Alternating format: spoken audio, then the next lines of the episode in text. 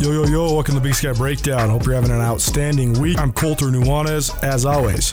You can find this podcast, SkylineSportsMT.com. A bunch to get to today. Going to get some good analysis and feedback from Brooks Nuanez about both Montana State and Montana, as well as the state of the Big Sky Conference. Big Sky Conference play opens this weekend with a full docket of games across the league. Also, going to hear from a new contributor, old friend, longtime interviewee, but now he's going to be on the Big Sky Breakdown weekly if we can get it all organized. Ty Gregorak, longtime assistant for both Montana and Montana State, spent 15 years coaching on either side of the greatest rivalry in the West. He'll join us. Davis Alexander, Portland State quarterback, Beau Baldwin, Cal Poly head coach, Bruce Barnum, Portland State head coach, Daniel Hardy, star defensive end for Montana State, and Sammy Akem, star wide receiver for Montana. All that and more here on the Big Sky Breakdown, which is presented proudly by Black Blackfoot Communications as well as Alpine Touch. We appreciate Blackfoot for all of their support of our podcasting network from the Big Sky Breakdown to Grizz Greats to catching up with the cats and everything in between. And of course, Nuanez Now, the is Now podcast, archiving my daily radio show. Blackfoot Communications has been outstanding in helping us bring all of this fine content to you. And Alpine Touch, an oldie but a goodie. Love having those guys back involved. Visit alpinetouch.com for any of your spice needs. They got the Grand Slam packages, the barbecue sauce, the sunflower seeds and everything in between. Alpine Touch, Montana's special spice. Get things kicked off. Brooks Nuanez is co-founder of Skyline Sports, giving you all the breakdown of the Big Sky here on the Big Sky Breakdown. Skyline Sports every day, every season.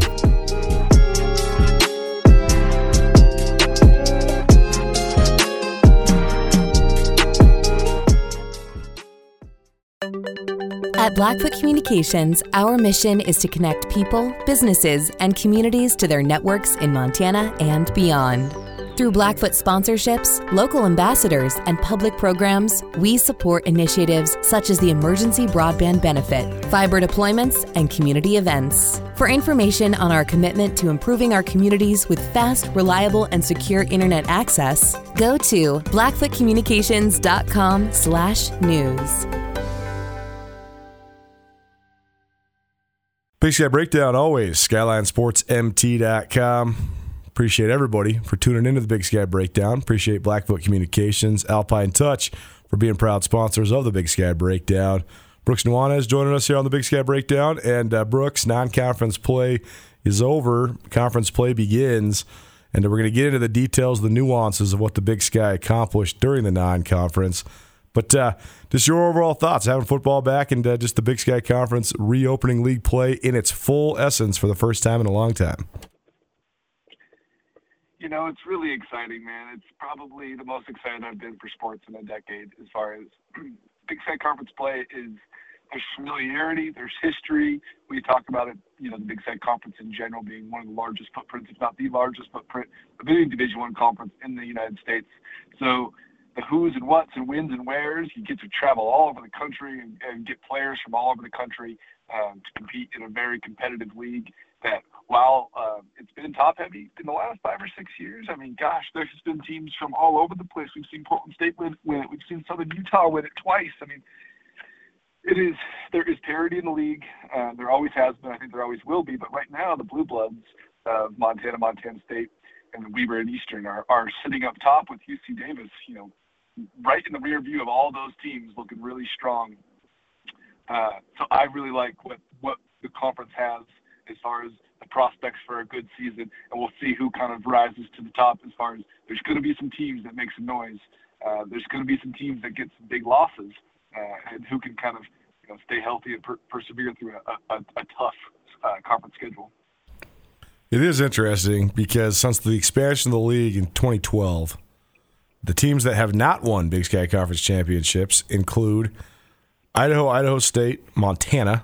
That's surprising just to list off those three um, flagship members of the conference. Northern Arizona, Northern Colorado. That's it. That's all. Everybody else has had at least a share of a Big Sky title, whether it's Portland State, Southern Utah, Sac State, UC Davis, Cal Poly, North Dakota, Montana State several times, Eastern Washington a bunch of times, Weber State a bunch of times. So more of a testament to the unbalanced schedule than anything else in the league. And I think that that's another reason why there's such this fear factor for the return of Bobby Hauck because when Coach Hauck was winning Big Sky titles, there was nine teams in the league, and the Grizzlies were going eight 0 against those teams. year after year after year. They in fact went undefeated three times in four years, and the other season a seven and one year. So that's probably part of the. Uh, I guess fear is probably the wrong word, but uh, there's definitely some people in the league know that uh, Coach Hauck's back. Uh, Beau Baldwin, Cal Poly was on the show yesterday. Nuanez now, uh, my daily talk show, and uh, a lot of reverence, a lot of respect for Coach Hauck, but you could also see there was a little bit of uh, hesitancy because there's a little bit of fear there for sure. But it is interesting because I do think that the league went through a massive time of tumult, and that opened the door for so many programs to ascend. And I think that when we, Bobby Hauck first got the job at Montana, he made the statement that the only thing that's different about the Big Sky is Montana's not sitting on top. And I think there's some nuance to that statement being sort of false, but there's also a lot of validity to it being true. And so I just I think that the way that the league has evolved, and now it seems as if I guess what I'm saying is it seems like it's coming full circle, and the teams that should be good, and that's not to demean anybody else, but the teams that put the most resources, the teams that have the most tradition, the teams that try the hardest to be good, seem to be the teams that have the chance to be the best teams in the league this year. Yeah, except Idaho. uh, the we uh, try to be as objective I mean, as possible. Uh, I don't know why, but it's just it's just so funny to make fun of Idaho. I don't know why. Well, it's because it's that they, um, in in in most respects, whether it's men's and women's basketball, the last three or four years, the men's and women's basketball has been not men's, but I mean during those Vic Sanders years, I mean there was some elite, some of the best college teams I have ever seen were at Idaho on the men's and women's side, especially the women. I mean, goodness gracious, they were good, and Idaho is very proud of that. And I think they they a lot of what their um, their outside and public demeanor uh, and their and their fandom, they think it's spread across the sports evenly, and um, they've been really bad at football. We'll leave it at that. Uh, the the premier schools, the Montana, Montana State, we always talk about on the national level, and when you talk about seeding and FCS playoff, it's my favorite part of of Division One AA of FCS football is there's a 16 team playoff. It's just the most fantastic. The FBS is finally realizing it's going to have to go that direction, just because there has been so many upstart Cinderella programs that have gone undefeated and get to the 15th in the country and they don't even get a chance to play in a real ball game. You know, you think of the UCFs of the world, the teams that Buffaloes of the world, teams that actually put together a good. Uh, good non-conference schedules. They win their league they have no chance to play in a playoff. Well, the FCS is a little different. Now, while it's still been top-heavy, when you look at the Big Sky Conference, the, the proper seeding and the national picture of it, it goes hand in hand with if Montana, Montana State are on top of the Big Sky Conference and are in the playoffs, getting seeded properly, kind of in that top 10, sometimes getting buys with whoever wins the league. Weber has fallen into that category or has taken that category. We talk, talk about a lot how Weber is king until they are uncrowned uh, in the Big Sky Conference, but they have been seeded correctly and then gone on to p- perform p- poorly in the in the in the national uh, playoffs. So while Weber's had some great seasons, I don't mean to mean that call it a poor season by any stretch of the imagination. They have lost in the quarterfinals several different times, uh, and that that kind of puts the Big Sky. Well, if Weber's winning it, Weber can't do much in the playoffs. Then what does that look like nationally? I think when Montana, Montana State, they get the, the benefit of the doubt to get seeded properly, and then you have the home field advantage in the FCS playoffs, uh, not neutral site, uh, bowl style. You're playing at someone's home home field, which is a huge advantage for these schools that put together such amazing. Um, game day experiences and home field advantage like Montana, Montana State do. So it is vitally important for the league uh, and for the national picture of the FCS in general there's just an element of brand name recognition as well, right? I mean, when Southern Utah had a team with six NFL guys and they ran the table in the league, they got sent on the road and they had to go play at Sam Houston State in the first round of the playoffs. Whereas, big testament to Weber because the only schools that really had national brand name recognition in the Big Sky during the early 2000s into the into the 2010s was Montana, Montana State, Eastern Washington. And Weber has gotten that brand name recognition in terms of when they do win the league, they are going to get a seed, they are going to get home games. To be fair, they did make the semifinals in 2019. Uh, the win that got them there was a win over Montana in the quarterfinals on a rainy night in Ogden, Utah. And who knows how that game would have gone differently if Dalton Sneed doesn't throw five picks, if the weather's not so bad. But woulda, coulda, shoulda, Weber won that game, and so they were in the Final Four. But they have left something to be desired. Uh, just in terms of being a true national title threat, there's a big difference between your ceiling being a quarterfinal, semifinal team, and your ceiling being an actual national championship team. And that's what's been eluding the Big Sky for 10 years. And so I, I just wonder. I, I, here's my question for you, Brooks. Right now, the last couple years, the Big Sky Conference has gotten four teams in the playoffs. That's that's the most that they've ever. There's never been more than four teams in the playoffs. I think it's happened three or four times in the league's history. But the last season, 2019, all four of those teams were also seeded teams. That's a great testament to the league and the depth of the league and the national nationally elite talent in the league. But it's my opinion that it also holds the league back because since there are four of the top eight teams in the country, that also means there's none of the top three. So, what do you think of just maybe the way that the the depth of the league takes away from actually having a true alpha dog team that could actually win the national championship? Yeah, I think that's probably a good point. Um, you know, I think we cannibalize a lot of things that are that are similar in sports. You know, things whether you're in the same division, whether you're in the same state, whether you know how that looks like, what the same conference looks like. Uh, oftentimes, we don't really, we can't imagine there being six teams from one league. So we can't imagine there only being one team from a, from a good league, quote unquote.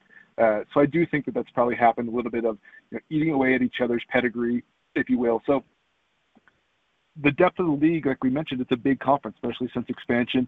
While that has shrunk down a tiny bit, there still is an unbalanced schedule, as you mentioned. So the strength of schedule is a little bit variable between these teams. You know, you can get away in the conference and not play Eastern Weber in, in a season, which is you know tough for what it looks like on the national picture when a team in your same league did play Weber and Eastern and maybe beat them both or split with them. What do those two losses look like if you lose to Eastern Weber versus the team that doesn't have those two losses that didn't play them? how do you balance that? That is hard, especially for uh, you know it's not the now that, now that the Big Sky is on ESPN and ESPN uh, Plus, which is a huge addition. Um, you'll I think they'll get a little bit more national exposure as far as people who vote on this stuff, people who look into this stuff can can go watch those games so darn easily without having to find you know blurry streams or uh, you know finding a, the, the local network that you can't tap into. So hopefully that helps the Big Sky as far as uh, you know, national writers and voters need to see more Big Sky football. But as you mentioned, when it's such a big league and there's there's so much parity, it's hard to really judge on who's good, who's not, especially week in week out when when the when the league standings are kind of you know shaking up every single week. Big Sky Breakdown presented in part by Blackfoot Communications. Thanks to Blackfoot for all of their investment in our podcasting dreams. We have all sorts of podcasts rolling, and Blackfoot is a part of each and every one of them. Whether it's Big Sky Breakdown right here or Nuanez Now, the podcast of my daily radio show, or Grizz Greats, the 20th anniversary of the 2001 national champion Grizzlies, or Catching Up with the Cats, our new podcast series chronicling some of the best players I've covered during my 11 seasons covering MSU. Blackfoot Communications, a part of all of those podcasting endeavors. Brooks, before we get into some of the strength of schedule stuff, because I do think that's an interesting analysis, and I did a, a breakdown before the season and uh, I think that it still holds pretty darn true in terms of strength of schedule for each of the teams, especially the contenders. But you mentioned the ESPN deal, and it's already paying fruition. Not only are the games significantly more accessible and better quality, but Montana, Eastern Washington next Saturday in Cheney. I know both these teams have uh, warm up fights, so to speak, Montana hosts Cal Poly this weekend, and uh, Eastern Washington goes on the road to play a struggling Southern Utah squad that uh, just had to eke out a win over a Division two Tarleton State last week. But Brooks, what do you think of just this opportunity? Because to me, I think that Eastern and Montana have been two of the better teams in the region, period, uh, so far in this young season. The fact that Montana won at Washington gives them a chance to now really make waves in the Evergreen State, if they could knock off Eastern Washington as well, they're basically going to be the kings of Washington if they win this game, especially with it on national TV. But for Eastern, a display of uh, their red turf and maybe a chance for resurgence for them, not only from a football standpoint, but also just an overall exposure standpoint. So, what do you think of this opportunity for these two schools? That's huge, man. I mean, a lot of times in, in the FCS, you need a premier player. If you don't have a premier program, which not saying Eastern does not, as Eastern has won a national championship in 2010, has been to a national championship in 2000 and what was that, 18. Um, I believe that that that premier face of your program player like Eric Barriere can put a team on the on the map in more ways than you could ever imagine, especially at this level. Uh, he's an electric player, so the fact that they get him on national TV, it makes all the sense in the world. And then Montana, it, there's there's so much of this familiarity. There's almost like nostalgia when you watch Montana right now. It feels so much like it did in, in Bobby Hauck's first go around in his first tenure. So I think that that is not only appealing to Montana and the Big Sky Conference, but it's also appealing to a national audience that really does understand Montana football. Uh, you know, it's not maybe it's not quite as big as Alabama, we'll call it, but this is still a thing that people know. The pride and tradition of Montana football has been long-standing especially over the last 25 years, let alone all the way back into the 80s and 90s, um, with some really successful teams with players that have gone on to do very, you know, have successful careers within football. You think of the Dave Dickensons of the world, let alone all of the NFL players that Montana churned out in the early and mid 2000s. Uh, very positive for these teams to get national exposure, and the opportunity is huge. You know, I mean, as you mentioned, the Grizz go ahead and beat Eastern. I mean, I don't see how they don't jump up in the. They're right, sitting right now number four in the poll. Sam Houston's on top, coming off a national championship. You look at the James Madison South Dakota State of the Worlds. I mean, after Montana beats the number 16 in the country in Eastern and beats Washington, the number 20 was it 20 or 22 team in the country in the 20. FBS. I mean, you got to start. Yeah, number 20. I think you start got to start leaning on the Grizz, maybe jumping up in that poll, getting into that top three there, um, and then see what happens. You know, Sam Houston's going to have a ride of their lives coming off the national championship. South Dakota State is a premier program in the FCS and, and one that has you know taken strides to to try to match and keep up with North Dakota State. So I, I think it's huge for both teams. Whoever wins this, I think, takes the most of the momentum that, um, that they possibly could in, in, into the league. Um, you know, to start kind of kick off league standing, especially early in the season like that. We'll talk a little scheduling real quick. I broke down the schedules based on preseason voting. So, in other words, if you play Weber State, that's worth 13 points because they were the number one team in the league. And on down the line, uh, in terms of the preseason poll, Montana's worth 12, uh, Montana State, Eastern Washington's worth 11, Montana State's worth 10, and on down the line, based on where they were picked. And I think that even though there might be some delineation between those top four teams, those are still the ones that are worth the most points. When you look at the strength of schedules from easiest to hardest, Sacramento State has the easiest schedule. Sac State has to play at Montana, but they do not play Montana State. They do not play Weber State. They do not play Eastern. Weber State hosts Montana State, but they do not play Montana. They do not play Sacramento State, and they do not play Eastern Washington. So those two have the easiest schedules. Montana, I had them sitting there at the fourth easiest schedule because they do uh, play Montana State, of course, on November 20th, uh, but they also uh, get Sacramento State at home, and they don't have to play Weber. So the one game that is the uh, the big game is, is at Eastern Washington next weekend. That game we're talking about on ESPN two. Uh, so there's a lot of uh, there's there is some obstacles on the schedule for the Grizz. I think the Bobcats have the hardest of the contenders schedules because they have to play at Weber State, they have to play at Eastern Washington, and they have to play at Montana. So that's definitely a murderer's row there. Okay, we can pause. So the one interesting part though about the scheduling is you talk about who does play who in terms of the top contenders.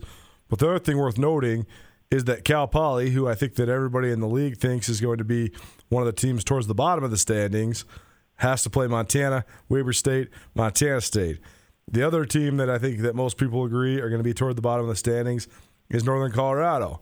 And they also have to play Montana State, Eastern Washington, Montana, Sac State, and Weber State. So and UC Davis. So uh, some of the better teams in the league also get objectively some of the not as competitive teams in the league. So I don't think you can mince and say. Usually there's two arguments here with this unbalanced schedule, right? You didn't have to play Montana. You didn't have to play Weber. But also sometimes the argument is you got to play Southern Utah or Northern Colorado or Cal Poly when those teams are in down years, and we didn't. But this year, the contenders get to play all the bad teams, so I think that eliminates at least one of the two scrutinies for this unbalanced schedule. Yeah, it certainly happens. But I mean, in the Big Sky, man, there is definitely the bottom. Let's call it two or three teams. Maybe even sometimes it's just one team that is a rollover game. But otherwise, it's still a high level of Division One football. I don't think that any of them are necessarily gimmies. I mean, when there's a really, really good team, Montana, Montana State are both really talented this year. There's no doubt about that. But when you look at teams like that middle the with the Portland States of the world, they could lose to the bottom, the, the last team in, in, the conference. They could also beat the top team in the conference. So I don't think there's any rollover games. I do think the strength of schedule, especially in the big league, matters.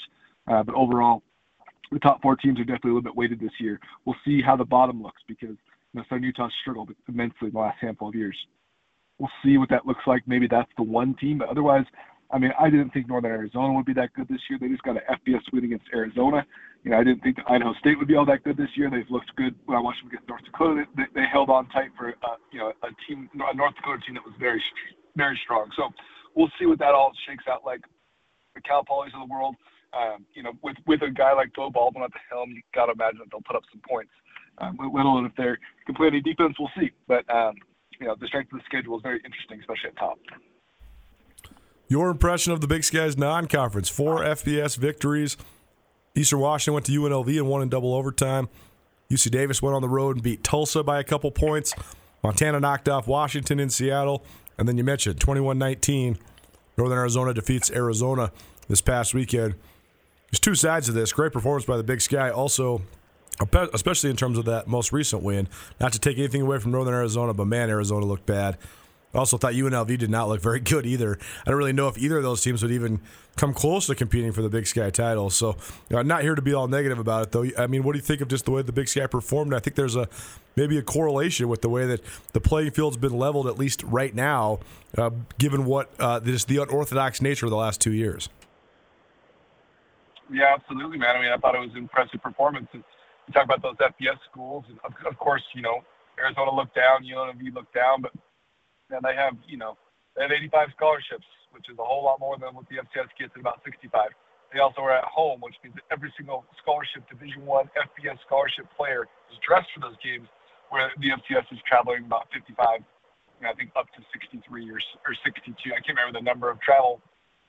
So you're looking at, you know, the amount of depth is just amazing. The amount of top end talent is definitely going to be different, especially in a place like Washington. I mean, gosh, they have they had six five-star recruits. They had 22 four-star recruits. I mean, they have the number two defensive tackle in the country, who is the uh, California Defensive Player of the Year, De La Salle. You know, he had 20 sacks. He's 6'4", 330 pounds, plays D tackle. You know, the Grizz were able to deal with it. Um, and some impressive wins. You know, the Grizz are definitely going to be the headliners there uh, with the Pac-12 win, especially regionally uh, with UW at, on the on the, the high note that they've been on. You know, last year, hard to say, but you know, with under the Chris Petersen era, you know, a team that went to the, to the FCS or the FBS playoff, um, a team that has perennially uh, been competing for Pac-10, Pac-12 titles. So the, the Grizz are going to be the headliners there. Impressive non-conference. Uh, I, I kind of across the country, there was a couple other wins as well. Um, the FCS ranks, so pretty cool. Big Sky Breakdown presented in part by Alpine Touch. Visit alpinetouch.com for all of your spice needs. Alpine Touch is awesome, man. I love getting the Grand Slam. You get a little of the uh, all-purpose you used on your steaks, your burgers, in your tacos, whatever. The pepper blend, money, especially on your fried eggs in the morning. That garlic, uh, the garlic pepper blend that they got, mm, that's pretty good too. Put that in my spaghetti sauce. Sometimes do that a little bit of chicken, especially if you're baking your chicken, little Italian style chicken.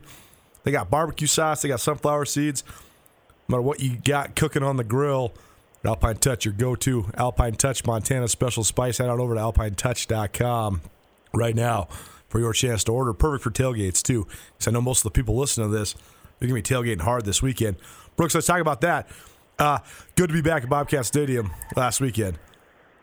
Bobcat fans do it right, man. Especially with the tailgates. They got amongst the best tailgate spreads you'll find anywhere. Period. And uh, fun seeing everybody outside Bobcat Stadium, in Bobcat Stadium. Not much of a football game. Montana State just kicked the shit out of the hapless San Diego team. I was texting you during the second quarter. I was saying, "Oh, buddy, these San Diego boys want to go home because it was so clear."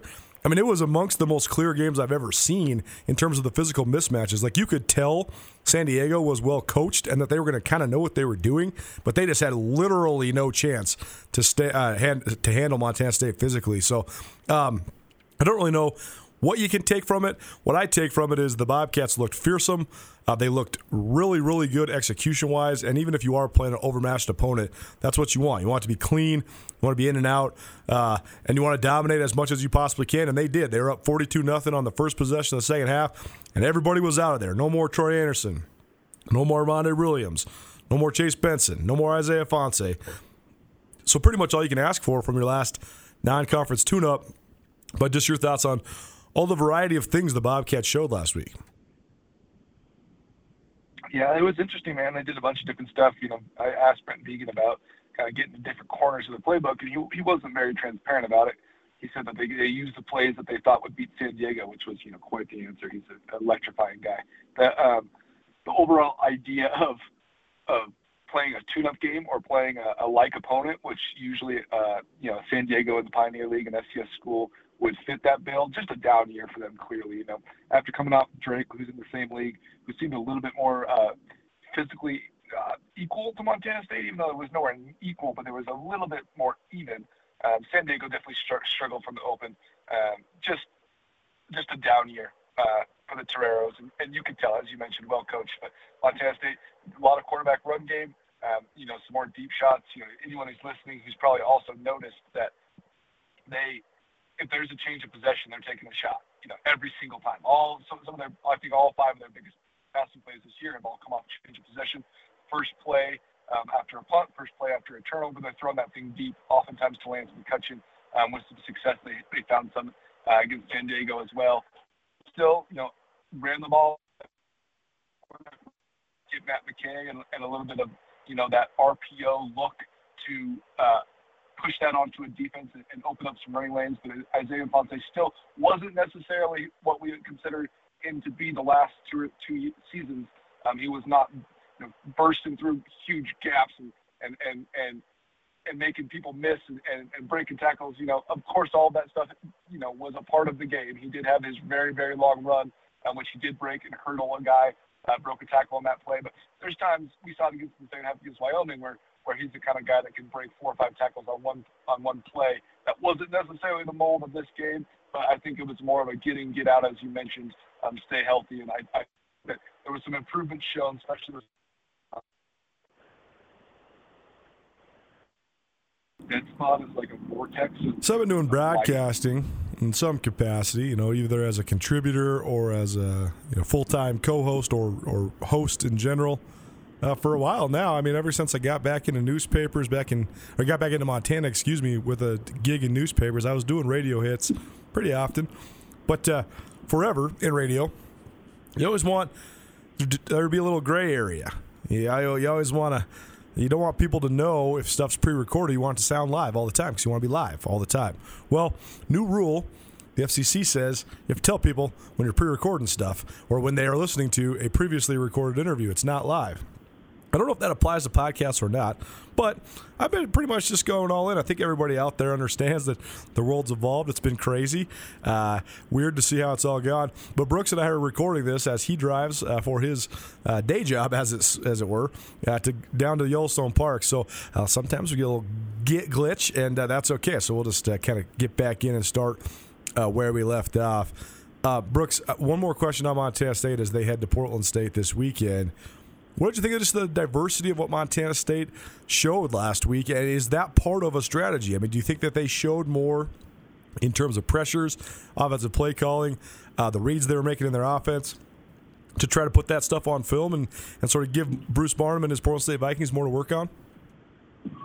Yeah, I mean, I think that was probably the clear message was, uh, you know, kind of just roll out some new things and, and, and make Portland State have a heck of a prep week. You know, all of a sudden – got eight new pressures and, and five new pass plays, uh, three tr- kind of trick plays. They call it the pipe play, the uh, Elijah Elliott. Got a Tim Tebow jump pass, but from midfield. So all sorts of things that kind of create, when we see this look, we need to call alert for this play that we've seen on film, and probably they'll run absolutely none of that stuff against Portland State. You know, probably some of the pressures, but offensively, um, some of those pass plays, they'll probably run, you know, a whole slew of new ones. And that's kind of the fun part about college football. I've been meaning to ask uh, Coach Vigen about that, or the aspect of.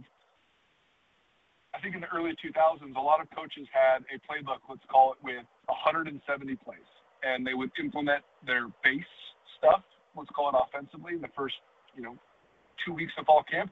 They'd then go to tier two, which would be a little bit more advanced stuff, and then they'd go to tier three, kind of in their red zone third down more advanced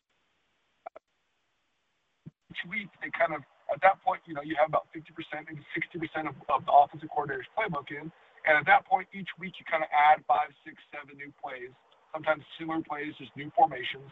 Um, and you kind of build up until the end of the year when you kind of have a diversity of you could call a formation and a play that you've never run that play out of that formation, but everyone kind of speaks that language. I'm interested to see because now in this new age, I want a, guy like Taylor Housewright who is so young in his first offensive coordinator experience. Same with Freddie Banks in his first time as being a defensive coordinator. Are these guys adding stuff to their repertoire, to their playbook that they've never run or never thought of week to week?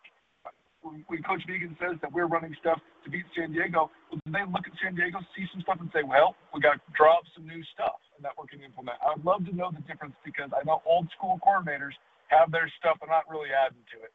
The new school guys, um, you know, they are adding week to week is what I kind of think, and I, I wonder if that's what Montana State's doing. Um, the diversity of plays, as far as those shot plays I mentioned, kind of the, the to the throwing to the field on uh, little six to seven yard hook routes, little six six to seven yard kind of in routes. That kind of seems to be a staple of the offense that wasn't quite new. But offensively, the RPO game was was quite new as far as its its consistency and kind of the prevalence that they ran it in, uh, and putting Matt McKay in, in the quarterback run game. That was what was going to probably give Portland State fits on trying to prepare for, um, especially if Montana State continues to lean on that, which you know we'll see during conference play. Got to keep the quarterback healthy um, if they if they will do so. Big Sky Breakdown, Brooks Nuanez. I think it's also interesting that Montana State is clearly running a system offensively. What do I mean by that? They're, they're calling concepts. It's very similar. I mean, it's not surprising because Taylor Housewright spent the last year at Oregon, and then he spent the year before that at Mississippi State. So he's been around guys that run concept based offenses. So like, for example, Elijah Elliott's long touchdown last weekend against San Diego. That was a play action run pass option where the run option was a quarterback keep, but then you could pass multiple areas, including dumping down into the flat. And Matt McKay pressed the line and then dumped to Elliott. The C's part, bam, 65 yard touchdown. But it's all dependent on the quarterback making the read. And I think that's where Matt McKay, even though his, his statistics have not been spectacular, he's been solid, but he's been flawless in terms of making the right read. He's making the right read about 85% of the time. He's completing almost 75% of his passes. So I think it's an interesting evolution uh, as the Bobcats head to Portland State. Uh, one last thought on this game, Brooks, and then we'll talk just briefly about the Montana game uh, as well. But I mean, what do you, what do you expect? Because I think that we're both higher on Portland State than a lot of people. But Montana State, even though they haven't had that tough tests last two weeks, to me they look damn good. So especially defensively. So what do you think of this game in Portland on Saturday? Yeah, I mean, I we got to see Portland State in Missoula during the spring uh, during one of the Montana Grizzlies' two games. Um, and they, I think, I believe it was all five offensive line starters were out. Uh, it was a tough day for Portland State. They did not look very good. So, you know, you assume that they'll will have improved or at least got healthy compared to that week that we got to see them in the spring. Um, but overall, I mean, I, I do think Montana State's darn good. I think they're uh, beyond a top 10 team in the country, um, especially talent-wise. Uh, I don't think that they've run the ball all you know overwhelmingly well. Though San Diego did look better, but they they're not the ground and pound team that they have been the last you know four seasons under Jeff Choate. Uh, Coach Brent Vigen talked about how they have two freshman starters on the offensive line, and T.J. Sessions and Justice Perkins, and, and that is you know I I do see that being an influence in that. But when I said they haven't run the ball like like they have, they still have run the ball well. And when I say, you know, Matt, you said Matt McKay has had overwhelming statistics. Well, he still played really darn well. Um, so if they do continue to improve, or if they, let's say they do run the ball overwhelmingly well, I mean, good, look out because you're going to get steamrolled. Um, they have not blown the doors off of any of their own expectations or their own kind of ceiling, um, and still they have won handedly. And, it, and I think we would all agree. I think they played outplayed Wyoming, and I think that was a game that they very well could have won, um, or maybe even should have won. So all that being said, if you add that Wyoming win they're probably ranked, you know, number five or six in the country. Um, and you'd look at this game a touch more lopsided than it probably already is going to be. Talk about the Grizz. You've watched them on TV. You haven't seen them live and in person since last April when they played Portland State. You have not seen this iteration of the Grizz live. You are on your way to Missoula for homecoming. Cal Poly coming to town. I honestly, you know, I don't ever want to say I feel bad for a team, but uh, Beau Baldwin and the Cal Poly Mustangs got their hands full because Montana is going to let it rip on Saturday, and Cal Poly they're down their starting quarterback. They're a team that's coming off of a couple blowout losses, most recently to South Dakota this last week, 48 14. And uh, seems like they're about to encounter a buzzsaw in Missoula. Uh, what do you think about your opportunity to see the Grizz live and in person for the first time in a long time? Yeah, man. I mean, they. Luckily, the way that the, kind of the schedule, the timing worked out, I got to watch against Washington the whole entire game which was wow, it was a lot of fun. You know, uh, got to see a team play with a lot of urgency and a lot of effort. Uh, we talked about kind of you know the nostalgic feeling of, of when the Grizz were party on the pile on their way to you know, multiple back-to-back national championships in the mid 2000s. Um, it felt a lot like that in, in the sense of um, uh, the whole program being on the same page as far as what it takes to win Big Sky Conference title, what it takes to win, you know, or get into the playoffs and, and, and push the envelope there. So a lot of talent, man and some guys have improved. And that's always a fun part of college football. Is when you guys get to see guys stick around. And you know, redshirt, redshirt sophomores turn into redshirt juniors who have improved a ton. Uh, Cam Humphrey looked like you know at the quarterback position looked like he's improved quite a bit. The running game will be interesting with you know, several several of the mainstays. Uh, you know what the depth chart looked like in, in June or July is a whole lot different now. Uh, with a couple freshmen carrying the football um, up front, both sides of the ball, and they look darn impressive. And I mentioned earlier on this podcast, you know, the ESPN Plus thing has been fun because I got to you know have my earbuds in and listen to you know the play-by-play of of Western Illinois, as well as uh, you know check down the phone and watch that game uh, while watching the Cats. So that ESPN thing kind of adds a little bit of flair to my game day experience, which is quite fun. So you know I certainly look forward to it. It's a great Riley Corcoran says the mecca of FCS football. Uh, Washington Grizzly when it's ripping, man, it's know, it's a special experience. I think anyone on any side of the state, let alone the country, would, would have to agree with that. So, you know, I always look forward to it. You get chills that first couple plays when that place is, you know, it's literally shaking. It's hard to hold the camera still. Well, we'll be there live and in person. Can't wait. Could talk about this stuff forever, and we'll keep talking about it. So check back. Have at least three and sometimes as many as five Big Sky breakdowns for you every week right here at SkylineSportsMT.com. Brooks, appreciate it, man. We'll talk to you soon. Looking forward to seeing you on Saturday. Yeah, homecoming, man. I'm kind of fun. I'll see you then.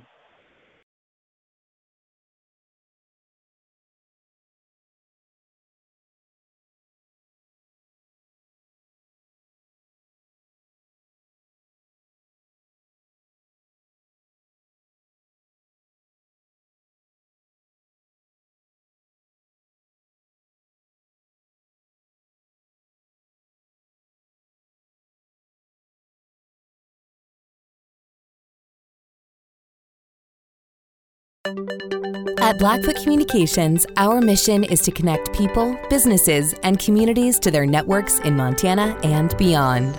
Through Blackfoot sponsorships, local ambassadors, and public programs, we support initiatives such as the Emergency Broadband Benefit, fiber deployments, and community events. For information on our commitment to improving our communities with fast, reliable, and secure internet access, go to blackfootcommunications.com/news. Big Sky Breakdown rolls on. You can always find the Big Sky Breakdown, SkylineSportsMT.com, as well as all your various podcast hosting platforms.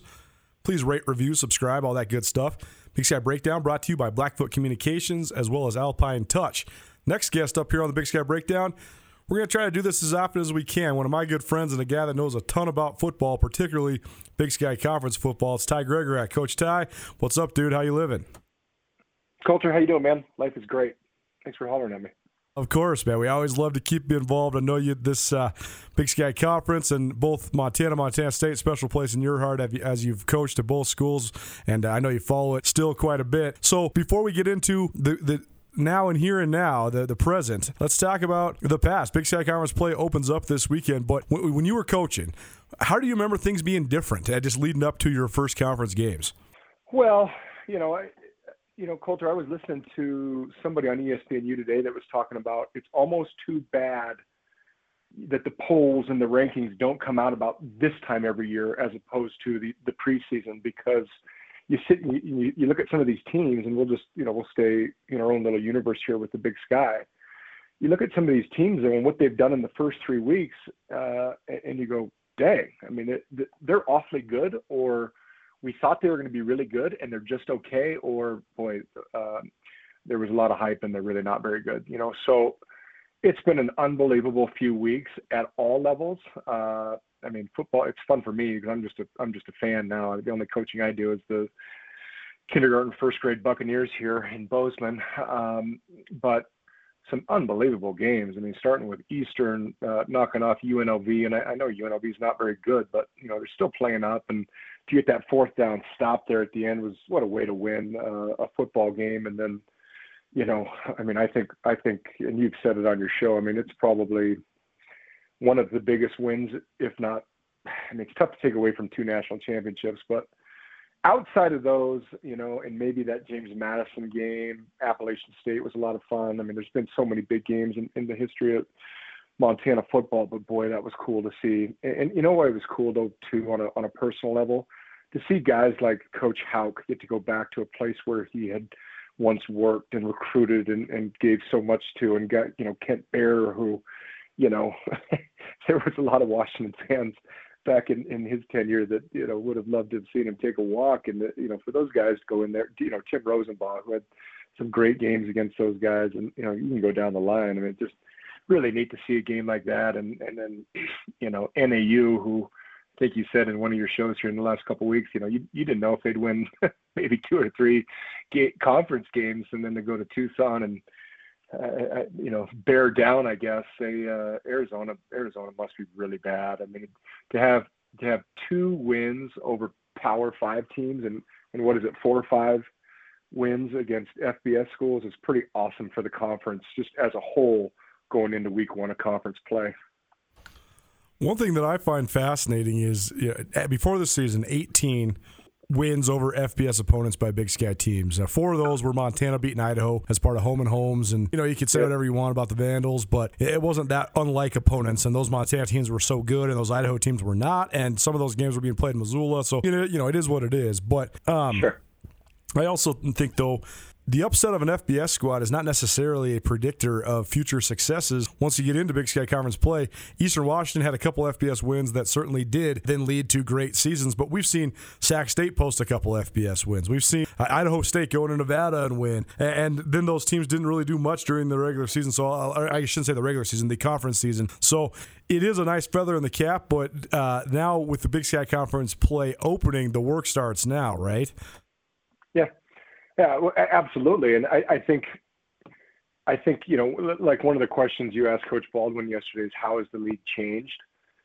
The the the you know back back we'll call, you know we'll say 2000 2010 it was going to be Montana and you know whoever else you know may, maybe that year could could have a nice run and then in 2010 Eastern really it became kind of Eastern show Montana obviously we had some good teams in 11 and, and you know 13 14 and some other sense obviously since Coach Hauck's been back but you know, I think the league as a whole, man, I mean, you just sit there and you look at Eastern and Weber and Davis and the two schools in our state, and and uh, NAU goes down and knocks off Arizona, and, and I mean they got pummeled a couple weeks prior, you know, and Sac State goes and and and, and you know, I mean, people forget about Sac State. They're still the defending or co, you know, you know, co-champs with Weber, and they've got a good outfit, and they're well coached on both sides of the ball. They go and show mostly pretty well against Cal. You know, I still think Coach Phenicie does a great job at Idaho State. I know they're they're looking for their first win, and but I mean, you just look at the league as a whole.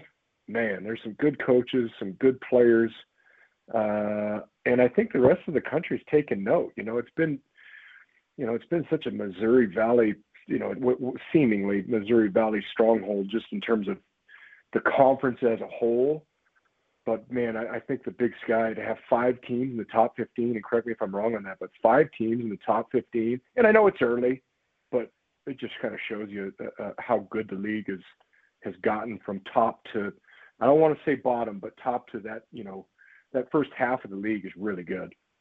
Well, there's just so much more relevancy too. I'm not sitting here trying to demean anybody that used to be a, a leading one of these programs in the league, but make no mistake, Jay Hill's the greatest coach Weber State's ever had. Troy Taylor is among, if not already, one of the great, if not the greatest coaches Sacramento State's ever had. Dan Hawkins back at his alma mater, one of the best coaches UC Davis, if not the best coach UC Davis has ever had. You know, Rob Phenicie. I know Mike Kramer uh, got it rolling a little bit of Idaho State. He did a pretty good job, but I mean, Phenicie is a, a significant upgrade from several of the coaches that Idaho State had yes. 10, 15 years ago, and on down the line. So I think that that's a, another element of it. It just seems like the coaching in this league is as good as it's ever been. I agree. I mean, I, I can't agree more. I, I just you, you, sit there and you look at it and, and you just go. And again, I you know I've heard on your show recently. I mean, Jay Hill. I mean, he's, his name is thrown around for jobs every year. He will move up eventually. I mean, the job he's done at Weber, and you know something that Coach Baldwin said, uh, whether it was yesterday or two days ago. I think it was yesterday on your show the commitment that a lot of these schools have made is also dramatically changed, and you can see that even in our own state, where where these two two schools have had a fantastic fan base forever. You can see the schools really finally investing back into football. Football is like given, given, given, given, and they've taken, taken, taken, and now they're finally given back with the Champion Center in Missoula and the new facility here, and getting some training table stuff going and just you know take taking care of football because if football is good you and i you and i both know if football is good at that school enrollment's up life is good business is booming uh, the two to five million dollars each community in our in this state will bring in on any given home game weekend uh you know it, it, it's been it's been fun to watch uh you know and i get like i said i get to sit back and just kind of watch it all. But shoot Weber's invested. They've put in a facility. Davis, is, I guess, has put in an incredible facility. NAU, you forgot to mention Chris Ball. That guy's a ball coach, Colter. He's a good coach. Now, I mean, I know, I know the first couple games they, did, they didn't show very well, but I'm telling you, when you go to a Pac-12 school, and I know that I hope you and I get to talk about Pac-12 football because wow, it's atrocious on so many levels. But I'm telling you, it should never happen. I don't care how good Montana is they should never walk into Montlake at, at Washington Stadium at uh, uh, you know their, their Husky Stadium and win that game. I'm just telling you, it should never happen. They, uh, NAU from Flagstaff should never go down to the University of Arizona and win, but they are, and that just shows you how how uh, how far some of these programs have come. It also maybe shows you how far some of the Pac 12 programs have fallen as well. I think there's a distinct dynamic oh. here that has to do with a lot of things that aren't involved with athletics and football that hurt some of the Pac 12 teams and that hurt some of the Mountain West teams too. I think that where you're located, what your state government is mandating, a lot of times that really hurts the way that these guys were able to train during the, the weird year and a half or whatever it was. And so, you know, I don't know. I think that there's definitely rising Big Sky programs, but I also think that you know, for whatever reason, the Pac-12 is sort of hanging by a thread right now. No question, and I'm, not trying to take anything away from the Big Sky and what they've done so far. I'm really not. I'm just saying it's between the the, the sheer number of scholarships that that, that the that the next level has, and all the bells and whistles, and the way that, that these programs can train, even if you're in a place like California or some of these places that, that have been affected and or not well, I mean, just population wise, yeah, they have been affected differently, but some of the mandates that have been laid down. But man, it's uh, again, I'm not taking anything away from what the Big Sky has done to some of these schools, but I mean, for BYU, BYU's got three Pac-12 wins. That's impressive. I know BYU is a good school, but I mean, come on. I mean, it just it, it's it's crazy for me to think Colorado. Do you think do you think there's a few people down in the Boulder area that wish they would have paid Mel Tucker Look at what Mel Tucker's doing at Michigan State, Colter. I mean, Colorado is it, it, it's so far gone that you just sit and go, you rub your temples and go, you know, our, this this up and coming generation doesn't even know the way things used to be at Colorado because they're just so bad. I mean, they, they you know, I, I guess they I guess they need uh, teams from Greeley to come to town every weekend for them to score points because they haven't uh, scored any since uh, Northern Colorado. I'm sorry. I, I know. I know. I know they gave Texas A&M a, a good ball, a good ball game. That was a tough game, but I mean, they're still not scoring any points. I mean, they, they scored. Colter, the University of Colorado had 63 total yards last week. 63 total yards against against Minnesota, who might finish maybe maybe between fourth and seventh in the in the Big Ten. Maybe, you know, when you look at what what's going on in the Big Ten right now. So I think the FCS is. I mean, shoot, a few shows ago, you and I talked about uh, the the you, you know you had mentioned that college football is in one of its worst places, and and there is some definite truth to that. But man, Colter, turn on some of these ball games on Saturdays, you're going, dang, college football is back, and it is it is pounding its chest, going, here we are. That was a long year and a half, and we're going to show out, and, and our fans are going to show out, and it's been really really fun to watch these last few weeks, in my in my opinion. The thing that I worry about is once upon a time, Coach Kramer, Mike Kramer, who, you know, when you get him going, sometimes it goes all the way off the rails and he's giving you some crazy theories. But he once upon a time told me that the demise of football in the West, besides in the super rural places, would continue to accelerate forever because life in the West is just so good. And you don't have these guys that are so hungry, that are willing to, I mean, literally do anything to, to help themselves, their families. They come from so much tougher backgrounds. It's not like growing up in Rancho Cucamonga. You're growing up in the middle of nowhere, Mississippi, with, you know, not a pot to piss in. So you wonder, I guess my biggest worry is that I think that college football, when you're talking about the SEC, some of the premier ACC schools, the Big Ten, it isn't a great spot. I just wonder, worry about the teams out west, particularly the Pac-12, no longer having a seat at the table because if they don't figure it out, right now it's Oregon carrying the flag for everybody. I still think Washington has a chance to be okay, pretty competitive, but everybody else, I mean, that Arizona team's not even finishing sixth in the Big Sky. That's crazy. It is crazy, and and we shouldn't. Oregon's Oregon's a pretty good team. I mean, listen, they went to the horseshoe and won without probably one of the best, if not the best, defensive players in college football right now. They went to Ohio State and won.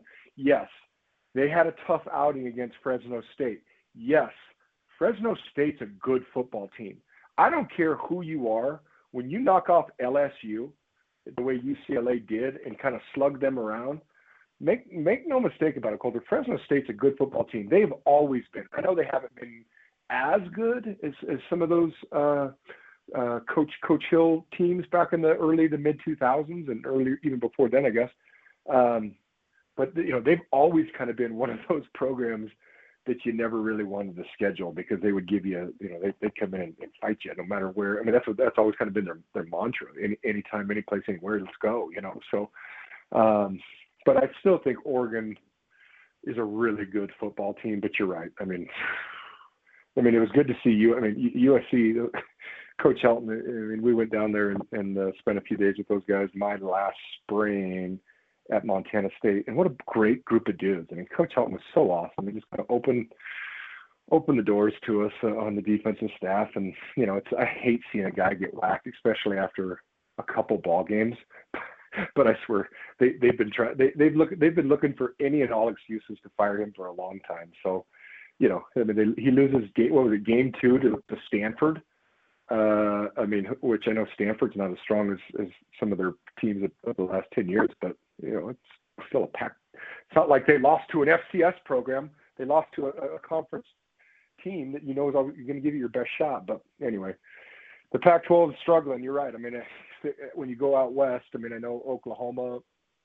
Oklahoma is still strong. Texas is not.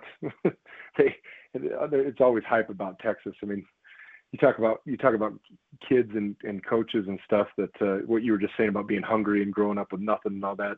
You almost you almost look at a program like Texas and say okay maybe we shouldn't give them all so much you know? Dude. Because they've done nothing.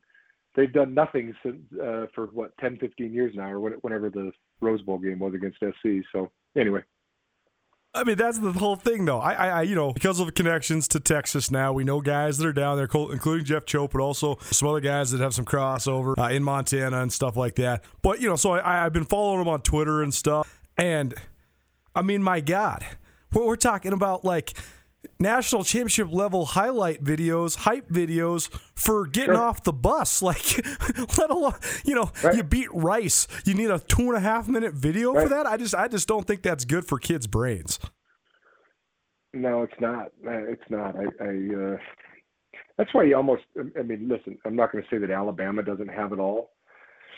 And, and you and I both know that Coach Saban's probably a real challenge to work with, but I kind of you can't not not respect what they do down there because he is on them all the time. I mean, he, you know, we haven't even talked about Alabama. I mean, there's I mean, down in the South, though, I remember, I remember uh, it was Aaron Price, who was Mike Price's son, was telling me he's like they get hate mail in the mail, like at their home address, if they only won by three or four touchdowns, you know, and that's just the way it is down there. I mean, they there, there's people call, calling for like firings or, or demotions because they had a, a, a because they had a uh, you know a, a heck of a, a, Duke a Duke out there down in, in, in one of the toughest places in the country to play, by the way, against a very good Florida team, and they're you know they're calling for people's heads, and they still won. You know where you just you know Texas Texas is showing a two and a half uh, highlight video over Rice. Uh, sweet, a, a good nice one. That's awesome. It's just hilarious. It's maddening. I just don't know about any of that stuff. But you're right. Saban deserves so much credit because I mean, I know a couple guys that had an opportunity to go there and, and go on visits. You know, Dakota Prukop was at Montana State for a while. You know, he told me all about his visit at, at Alabama and his visit to Oregon too. And he said, "Hey, comes down to I was grad transferring. Oregon told me, hey, you're the guy. Alabama, they said, hey, you can come in here and compete and prove to me that you could be the guy. But Saban did not give him any opportunity to be the starter outright. And uh, you know, I think that's a difference in recruiting that helps you get different kind of kids. And I think when you get different kind of kids, it, it definitely alters the way that everything operates. Like nobody's going to Alabama thinking about anything but proving their way. I mean, that's why you see less transfers out of Alabama than any other program in the country, too. Oh, it's amazing. I mean, the I, I don't know the statistics, and you, you probably at least would have an idea. The, their retention's unbelievable. Now, I mean, I, I know they're at Alabama, but you also know that that comes with some really, really tough love. And I mean, the, God, two weeks ago, you know, leading up to was it Mercer, whoever they're playing? I mean, he's just dog cussing them in front of the media, and then last week he's questioning their, you know, the defensive intensity, and I'm sitting there going, you know, Florida's got some dudes now. They're a really, really good football team in the swamp. I don't know. I've never been there, but it, it I've heard it's no joke to go play. And yeah, they took a they they got up what twenty one three, and they came back and made it a game. But I mean, like I said, they've got like legitimate scholarship players too, and that guy's a really good coach. And but I, you know, you just you can't help not love the way he's like not good enough, not good enough. And that's why I mean, Alabama's now hoisted what 18 national championships and what is it, six or seven or eight now for Saban. It's it's phenomenal, phenomenal. Ty Gregorak joining us here on the Big Sky Breakdown. Big Sky Breakdown presented in part by Alpine Touch. It's tailgate season, so that means you need to make sure you're stocked up on all of what the masters of the grill at Alpine Touch have to offer. They also have a new savory barbecue sauce that goes perfect with any meat. And soon, Alpine Touch will be rolling out another edition of their chili lime seasoning, which is an awesome one. And they also have sunflower seeds now as well, so that's good for the tailgate. It's good for the game day. Hit up alpinetouch.com for all of that inventory and also turn into tune into Nuanez now each week for your opportunity to win Alpine Touch. You can also swing by our pre-game tailgate show on Saturday. Each Saturday the Grizz are at home we'll be giving away Alpine Touch as well. So come on by and see us there too. Ty, a couple more things for you. Let's talk about the two teams from Montana, starting with the one here in Missoula. The Montana Grizzlies host Cal Poly. It's an objectively different Cal Poly team with one of the great coaches in the league's recent history at the helm in Beau Baldwin, but uphill sledding for Cal Poly as they transition to Baldwin's single back spread offense compared to what they were running for 20 plus years as a triple option. And on the other side, Montana, they come in with as much momentum as anybody in the country after destroying uh, Washington defensively and then destroying Western Illinois outright and then taking an early bye. So, uh, just your thoughts on the Montana Grizzlies, what you've seen out of them so far, and uh, just the level that they're playing at, sp- specifically on the defensive side of the ball. It's phenomenal. I don't know how else to say it. I mean, the way the way they the way they fly around and just you can tell they've really uh, mastered. I think is a is a decent word. They've really mastered Coach Baer's scheme and where everybody fits and how they fit, and they're really fun to watch. I mean, I'm excited to get to watch more of them. Uh, full transparency, I, I, I haven't got to watch much of them um, other than highlights and what I read and listen to the year show. So, uh, but I, you know, uh, each each of the past couple years, um, I've got to go watch them, and it's it's really been fun. Even even last spring, I went to watch the Central game. So it's just been kind of fun to to see the evolution of the defense. And frankly, it's been awesome to get to watch some of the homegrown talent, and I and I'll always include Robbie Robbie Hauck in that conversation as homegrown. Um, some of these Montana boys are playing at such a high level, and it's so fun to watch. I mean, the Kalispell kid and Well Wellnell and uh, Robbie and I mean, they got some dudes, and, and um, Coach Baer and all those guys, Shan and and uh, all of them do such a nice job with that defense. I, it's it's it's really fun to watch, and Grizzlies should feel really happy about the way their defense is playing and offensively. I mean, they're putting up. I mean, you, you go to you go to Washington, you know, you're in a dogfight, no pun intended, but I mean, they, they they won the game. I mean, what you want to say? Defense won the game. I mean, no, it's a team. It's a team sport. I mean, defense did its job, and, and offense did what it took to win the game. But um, obviously, I think they did what they were supposed to do two weeks ago, and then you know to have to kind of freshen up and get some dudes healthy and kind of get some legs. You know that that post camp and those first couple games, and then to get a week off. Oof, it's uh, it could be it could be ugly early for for Cal Poly. But you, you know my feelings towards Coach Baldwin. He's I think he's one of the best, and, and they they do have their work cut out for them, not just from a schematic change, uh, especially in such a, a, crazy schematic change is what's what's happening at Cal Poly. Um, but you know he's he, they, they've they've got their work cut out for him for sure. And oh by the way, they're walking into you know they're walking into one of the toughest places to play in FCS. So I, I, I mean, I think that I think the I think they'll be refreshed, and I feel like the Grizzlies will do what, again what they're supposed to do against a team like this, and get get get get, get another win. And on the other side of the Continental Divide, Montana State, they've played a couple Pioneer League non-scholarship teams the last couple weeks. But when I'm analyzing these games, I'm always trying to look at execution. How clean are you? What are you showing? How are you operating? All that sort of stuff. And uh, even though Montana State did exactly what they're supposed to do 45 7 against Drake, 52 to 10 against San Diego, they still uh, look really, really, really good defensively. They look more, more diverse offensively. Uh, but just your impression of the Bobcats so far? Yeah, they, they uh, that first game reminded me um, and helped help me with the year. It would have been what 2000- 14 when when when we went down to Wyoming with the Grizz. It was it was 13 or 14. I can't remember. Kind of reminded me of that game a little bit. Just you know, you kind of walk out of there going, God, how do we lose that type of thing? You know, like we I thought we did enough to win, and you remember the crazy thunder, you know, lightning delays, and and uh, uh, it just I thought they went down and scrapped pretty well, and, and you know, in, in, in a lot of I know it's a woulda, coulda, shoulda deal, but felt like they did enough to maybe win that game. And then yeah, the last two weeks, I actually got to I went to my first college game. Uh, you know, probably since high school, I guess. Um, and I, I went as a fan. Um, and that was a lot of fun two weeks ago to it was my birthday, culture, I'm getting old and, and uh I just went in, as a fan and uh they look good. I mean their defense looks really good and it's kind of been fun again, I've uh, you know I've, I've been removed now for a few years and a few seasons, and uh, to see some of these youngsters that have really grown into men, you know, the Troys, Daniel Hardy, Chase Benson. I know we I know we got Amandre from the Huskies, but to see these dudes playing the way they're playing, Ty Okada, you know, Ty Okada who walked on and is now one of the team leaders and playing at a high level of football it's really cool to watch. I mean, I, I, even as a fan sitting in the stands, I'm I'm I usually watch the defense more than you know everybody who just wants to see the scoreboard being lit up. But you know, I, I like the new quarterback. He he's uh he's you know he, he's doing a nice job. I love the way that um, Tucker Rovig has responded uh, in terms of what he's doing from a leadership standpoint. I mean, I think the kid was named a team captain, and that's saying a lot as a as a backup quarterback. So it shows you what at least his you know teammates and or coaches or both think about him. You know, I recruited Isaiah out of, out of Bellevue. He's I think he's one of the best backs, if not you know I, I'd put him in the top one or two back, three backs in the conference. Plays bigger than he really is. Um, but I think I think the unsung heroes is that offensive line.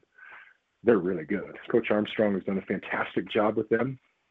You know, Lewis and Tui and those guys are they're good. They're really good. And and and if again, they're four or five years in the program now. I mean, they so where they're the level they're playing at is in my mind where they should be at because I think they're I think they always had the potential. But I, I think I think going back to two seasons ago when they when they made the semifinal run, a big part of that is because of the offensive line. So a ton of credit in my mind goes to Coach Armstrong and, and those guys are doing a good job. They're fun to watch. I, I I honestly hope both keep doing what they're doing and and games keep getting bigger and bigger and bigger, and it would be really fun, really fun to see a whole lot on the line, not just who's going to get the higher seed, or maybe we can keep this team out of the playoffs, you know, on that November, whatever it is this year, 18th, 19th, 17th, whatever. But man, if these two pro- programs keep doing what they're doing, we'll be made for one heck of a November. He's Ty Gregorak, new contributor here on the Big Sky Breakdown. We'll do this once a week. And I look forward to it each week. But, Coach, appreciate the awesome insight. Thanks so much for joining us and uh, have yourself a great weekend.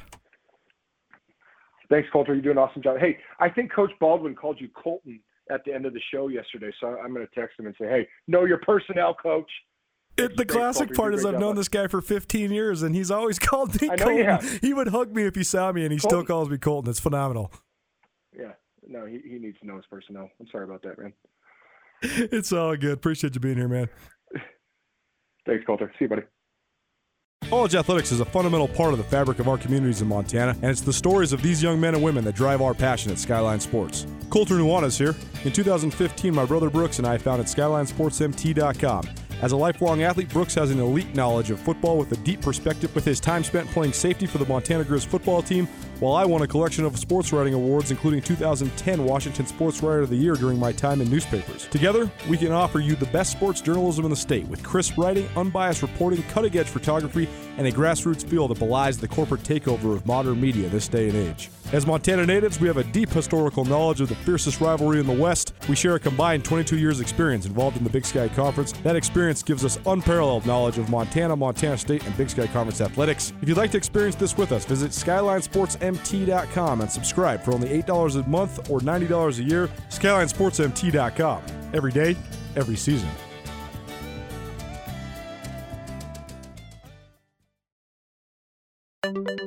At Blackfoot Communications, our mission is to connect people, businesses, and communities to their networks in Montana and beyond. Through Blackfoot sponsorships, local ambassadors, and public programs, we support initiatives such as the Emergency Broadband Benefit, fiber deployments, and community events. For information on our commitment to improving our communities with fast, reliable, and secure internet access, go to blackfootcommunications.com/news. We're going to get things started off. It's been an interesting deal because uh, we always like to have the coaches of the teams that the Montana schools are playing on the show. And it's been kind of hard to get a hold of guys. So I'll get you through that logistics here in just a minute. But we'll be joined by Beau Baldwin, head coach from Cal Poly. Uh, his team takes on the Grizzlies of Montana here in uh, Missoula, homecoming Saturday. So we get to Coach Baldwin just a few minutes. Let's hear from Troy Andersen, Montana State standout. Uh, a couple thoughts from his uh, press conference on Saturday after the Bobcats win over San Diego. Also, going to hear from Trevor Weldell. He's a reserve offensive lineman for the Grizzlies, but he's doing a big fundraiser car wash. It's actually right by my shop. It's right across the street. That's actually kind of how I found out about it. But very cool. Raising uh, money for the Montana Food Bank. So uh, always a good cause, and uh, we'll give you more information when Trevor jumps on here about 4:30. Also, going to hear from one of our favorites around here, Bruce Barnum. Portland State, they play, uh, they host Montana State, one of the, the, bigger Big Sky games of the week, but they're all big because this is uh, definitely a big weekend with the opening of conference play. But Bruce Barnum, Portland State, they take on Montana State in the City of Roses on Saturday, so we'll catch up with Coach Barnum in hour number two. We're also going to be joined by kid I'm loving to get to know, man, Zach Cruz. He's a senior at Missoula Sentinel. Uh, awesome dude, fun to chat with always. And he's a future Grizzly as well. And he has Sentinel rolling right now. They're 3 and 0 this year. They have a 13 game winning streak. Uh, so we'll hear from Zach in just a quick minute. We go down the Rangers Brothers RV phone line, though. This is fun because between Washington, who played Montana to open the year, Western Illinois, we haven't heard from an opposing coach that's playing the Grizzlies yet because neither of those teams uh, had any facilitation for outside media. And uh, on the Bobcat side of things, we've only heard from Dale Lindsey, the head coach from San Diego. So a different world here in 2021, but we're happy now to be back in the Big Sky Conference play, most particularly for me, because I get to catch up with guys that I've known for a long time, including this next guy, Beau Baldwin. He's the head coach for the Cal Poly Mustangs. He spent nine seasons in the Big Sky Conference previously as a head coach and more than a decade all told at Eastern Washington. Coach, good to hear from you, my man. How you doing? I'm doing good, man. It's good to good to be back on.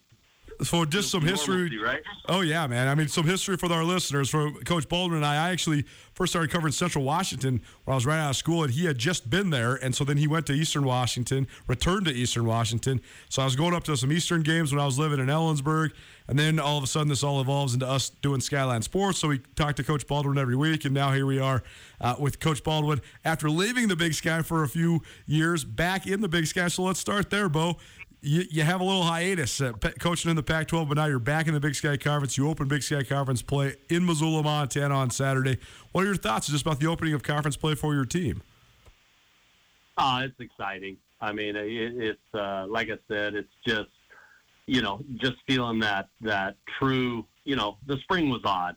We all know that the spring was kind of an odd deal. There wasn't a lot of for us. There really wasn't any prep going into it. I'm talking like off-season prep and that. So this feels closer to. We still are a long way away, but it feels closer to, you know, having that true off season and still in your, you know, just your values, what you're all about, your system. I mean, cause there's a lot of change with us. So it's, uh, but it's exciting. Um, but it, tell you what, it's a challenge every time you turn on this film, man. There's, uh, including obviously the opponent we're going to play play this weekend in Montana. I mean, these programs are ascending, you know, and I, you know, and I was I was here just five, six years ago, whatever it was.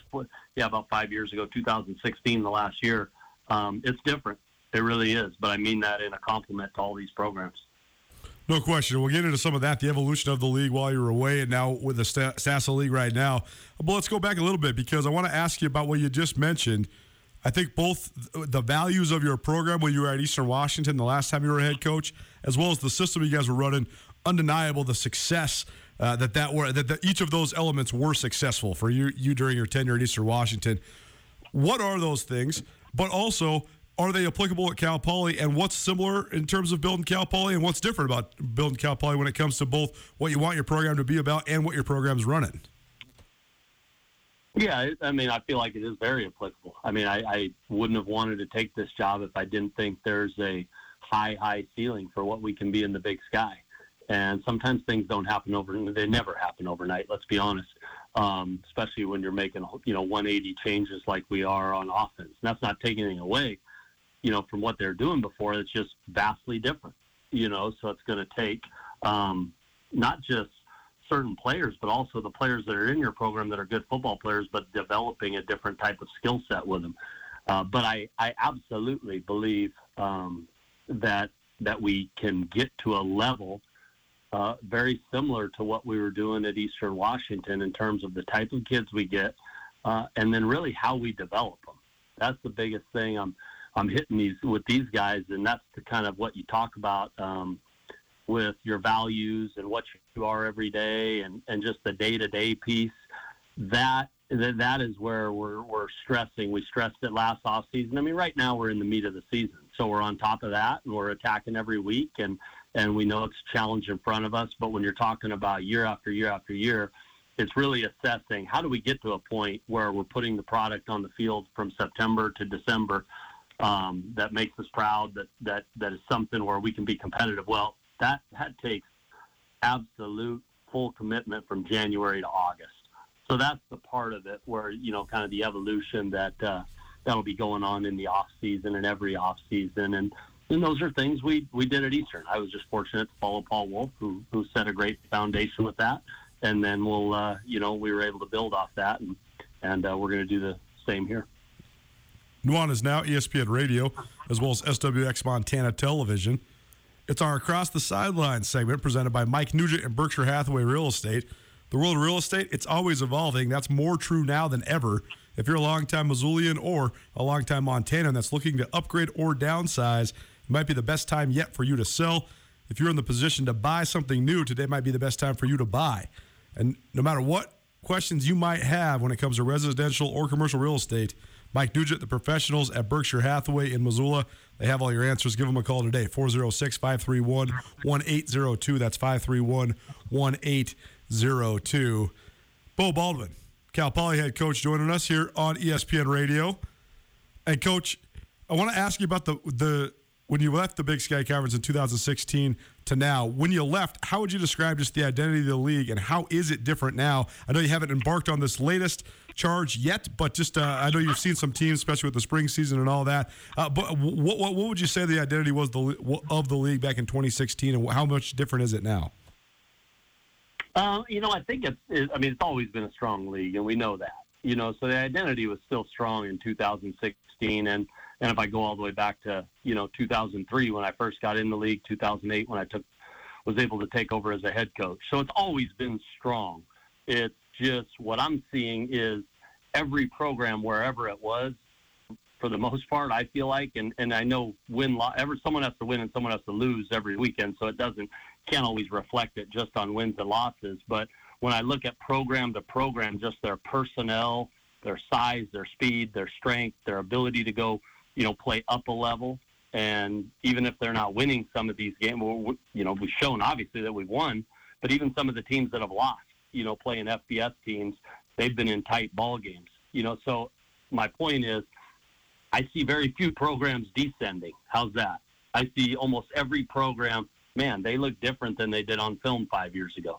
They look bigger. They look stronger. They're able to go up and compete with so and so or so and so you know, at another level. And it's like team after team after team, you say that about, you know, so it's, uh, that makes it a serious challenge. But that's a credit to, my opinion, to the coaching, which in this conference that I'd, I'd be hard pressed to say you can find better overall coaching in an FCS conference anywhere.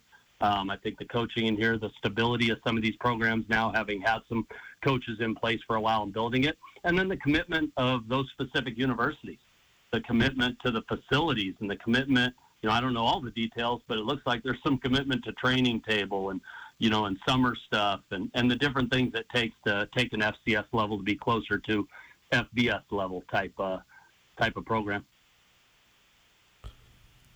It is a, a good point because I think that almost everybody in the league has made a commitment uh, to football, to, to, to, making football matter, to making sure football matters. And so uh, I do think it's an interesting fold because you're right. I think the, also the influx of so many great coaching staffs into the league is uh, a huge impact as well. It's a great point you made there, too. Coach Baldwin, Beau Baldwin, the head coach at Cal Poly, joining us here on ESPN Radio. So let's talk about that element of this thing, Coach. Uh, you're coaching staff, a lot of recognizable names, especially for a guy like me who's covered the Big Sky Conference for a long time. And, uh, you know, from guys that were great former players for you to a guy like Paul Wulff, uh, who is also a, uh, an outstanding head coach in this league. Uh, just take us through your coaching staff, what you did to assemble it, and what sort of advantages you hope that gives you because you do have so many guys that are familiar with this league. Yeah, I mean, I'm I'm very fortunate um, with the staff that I've been able to assemble. Um, and we've got, a, I think, a good mixture of both youth, you know, that youth, that energy, that passion, um, that you know, because you need that passion in recruiting.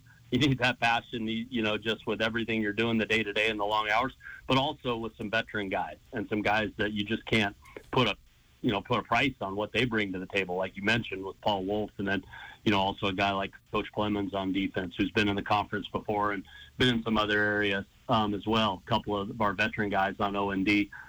Um, but with that, you know, more than anything, the staff being able to assemble guys that you trust and that you know and that they know your system and, and they know what you're looking for.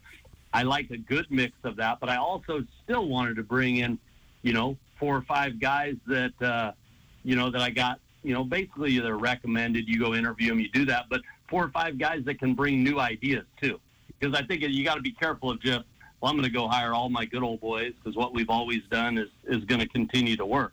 And like in business or in anything, you start thinking that way, you're going to get passed up. So, but you also don't want to. You want familiar. You don't want zero familiarity either. So we, we have a good mix, but we also have a good mix of guys coming in, you know, from Boise, from San Jose, from Fresno, you know, that can uh, bring in some different ideas as well. Obviously, Paul Wulff's been at a few different places as well. Um, so it's it's exciting to to have a group that uh, you know that understands what you you're looking for as a head coach. You've worked with before. You've coached some of the guys. You've coached them, but also have fresh ideas as well. I think one of the the most fascinating folds of you talk about the system transition that Cal Poly is going under. Paul Wulff is a guy that has a, a well known and well earned reputation as one of the great offensive line coaches, period. I mean, period in the country, no question. And so the fact is, when I think about transitioning from the triple option coach, I know that a lot of fans and people that follow the game, they think, you know, the quarterback's going to have to learn how to throw. The receivers going to learn how to catch. To me, I'm thinking about these offensive linemen because it's so objectively different what they're doing uh, in a more traditional spread type spread type scheme than uh, with a lot of the cuts and, and down blocks and stuff they're doing the triple option. So, how does that marriage work? How how important is Coach Wulff's expertise in sort of helping reshape your offense from an offensive line perspective? It's incredibly important and that's why uh, that's why you. You know what you're doing too, and you know what you're talking about because you're 100 percent right. You know, most of these QBs or receivers, you know, they've they've been running seven on seven, you know, and and doing things coming out of high school, and and even some of the guys that might have been in this system as a receiver, let's say, they were still not necessarily running this system in high school. Um, but the O linemen, they were recruited here specifically for this system. Some of them from schools like De La Salle or other places that ran a similar system. So their and their body types sometimes aren't, um, you know, as ideal for what we're trying to do. So in fairness to those kids, they were, you know, they were scramble blocking, cut blocking, you know, every snap, and maybe 275 pounds, you know, and and that fit. And now Coach Wulff has taken those guys, and we're also recruiting into some of those spots and finding ways then to get them to understand how to pass set and zone block and everything that comes with a gun spread. So it's by far um, they're all you know tricky transitions, you know, because you're running route trees now, not just two or three routes. Uh, QBs are full read progressions, not just you know taking a shot once every you know 15th play. So it is different, but we've also recruited some receivers and QBs into that system, and we've developed the others. Where the O line, it it takes a little time, and it is taking time, and we can see that. But of course, the quarterback transition is a real one as well. Beau Baldwin, Cal Poly head coach, joining us here on Nuanez Now. And coach, you had such an awesome uh, track record of developing, recruiting quarterbacks at Eastern Washington. I think a total of six guys were Big Sky Conference MVPs during your time at Eastern. And now one of those guys, Erik Meyer, who was a, a multiple time Big Sky Conference MVP, now coaching quarterbacks for you there. So how much has he added to the fold? And uh, what's it like being back the head coach that still has a lot of say in the offense and coaching that position? Oh, it's, I mean, it's it's a lot of fun having Erik, and uh, I think he's got an incredibly bright future in coaching. Um, he, you know, in some ways, he started he started his college coaching career a little later because he was still playing arena league for about ten years. You know, so he was still playing, but he would come back and and coach one year with us at Eastern. You know, in his off season, coached another year at Central with some guys I knew. Um, continued to coach high school, so he'd been coaching, and then the last three years he spent with me at Cal. Um, but in terms of truly coaching a position, it's fun to see him growing because it's like, you know, it's one of his the first times he's taking over a you know a, a QB position room at this level. So it's and, and he's he's natural. He's just natural at it. And I saw that when he was working with us at Eastern a couple of those years. Um, and to be on the same page with him because he knows exactly. He spent three years with me at Cal, so we speak the same language. We talk to the QBs the same way. I know that when he's in that room, we're always going to be on the same page with what he's telling them, whether I'm in there or not. So yeah, I have some input and I get to talk to those guys, but we all are on the same page with uh, you know just our mindset and system and and how we're teaching things. Across the sidelines, presented by Mike Nugent of Berkshire Hathaway Real Estate. Mike and the professionals of Berkshire Hathaway have all your answers, whether you're looking to buy, sell, whatever questions you have in this sometimes confusing market. To find out what Mike can do for you, give him a call, 531 1802. And remember, every question is good to ask. Coach, a couple more things for you before we get you out of here. First and foremost, I know that you've had a lot of battles with the Grizzlies in the past, and now you take your new version of uh, Cal Poly into Washington Grizzlies Stadium Saturday, homecoming in Missoula.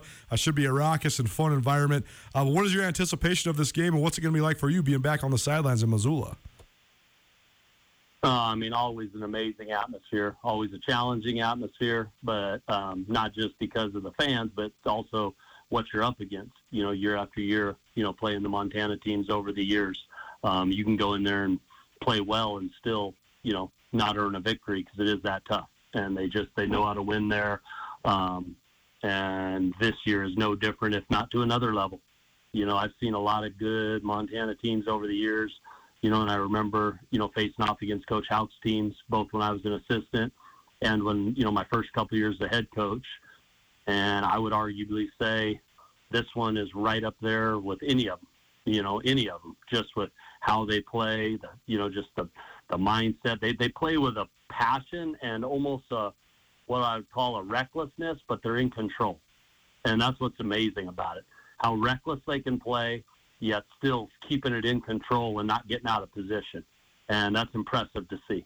And you can see it's an attitude. Um, so, because it's one thing to just be, you know, fly around, blah blah blah, but get yourself out of control. It's it's impressive to see, and that, but that's a sign of just a well-coached team, you know, that that understands exactly how to play the game, and they're going to be a serious challenge, you know, for us, and we know that, and we're excited about it. Uh, but it's, uh, you know, you're going to have to be on it every play. You're you're gonna you're gonna be out to be at your best on every play in that state against that opponent for sure.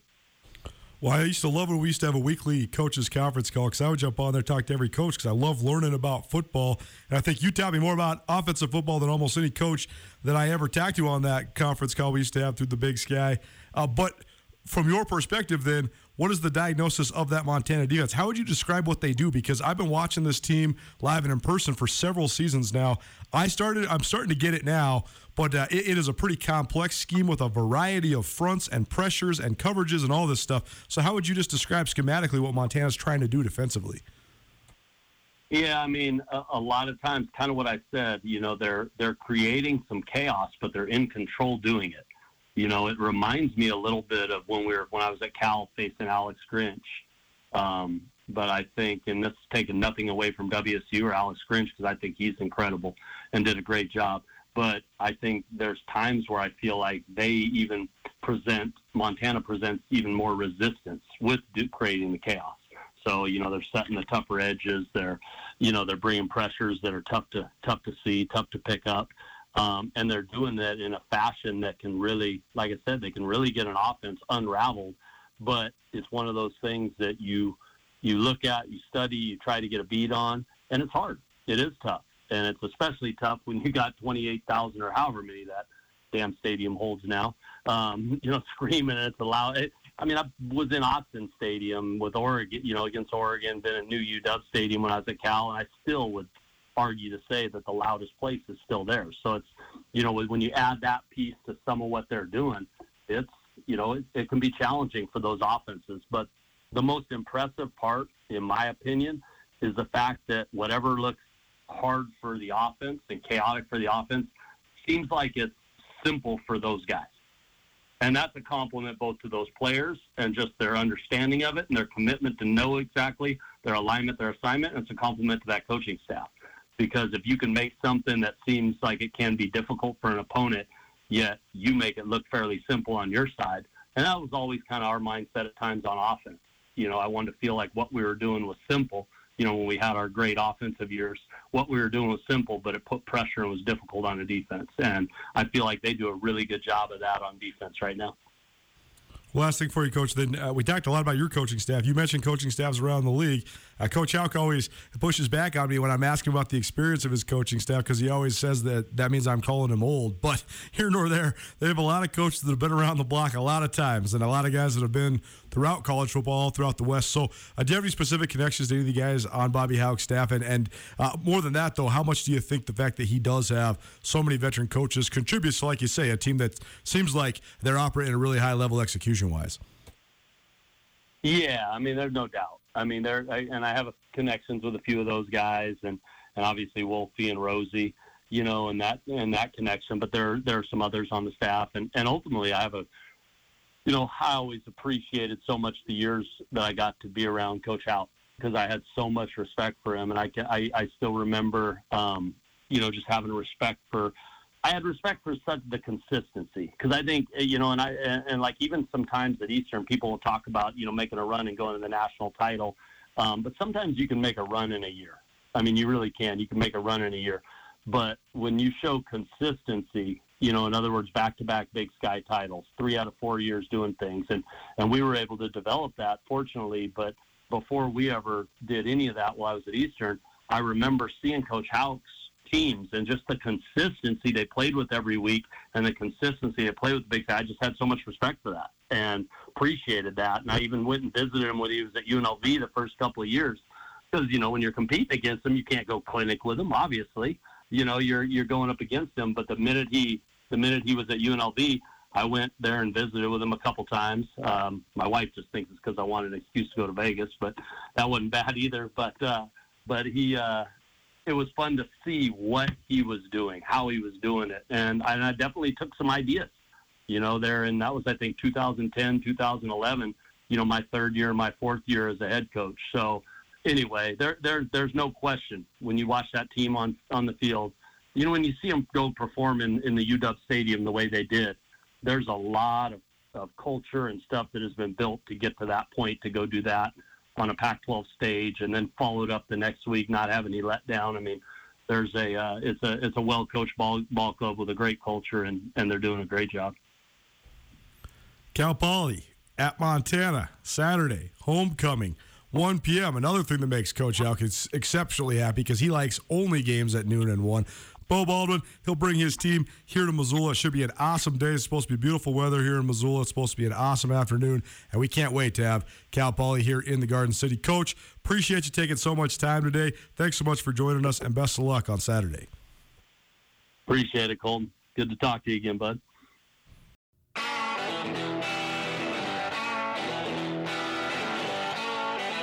Sportsbet Montana is powered by the Montana Lottery. Join in on the excitement for Sportsbet Montana by betting on your favorite sports and teams both collegially and professionally. There are multiple ways to bet, including in game, which gets you into the action live as the game unfolds, and parlay betting, where you could have a chance to win big.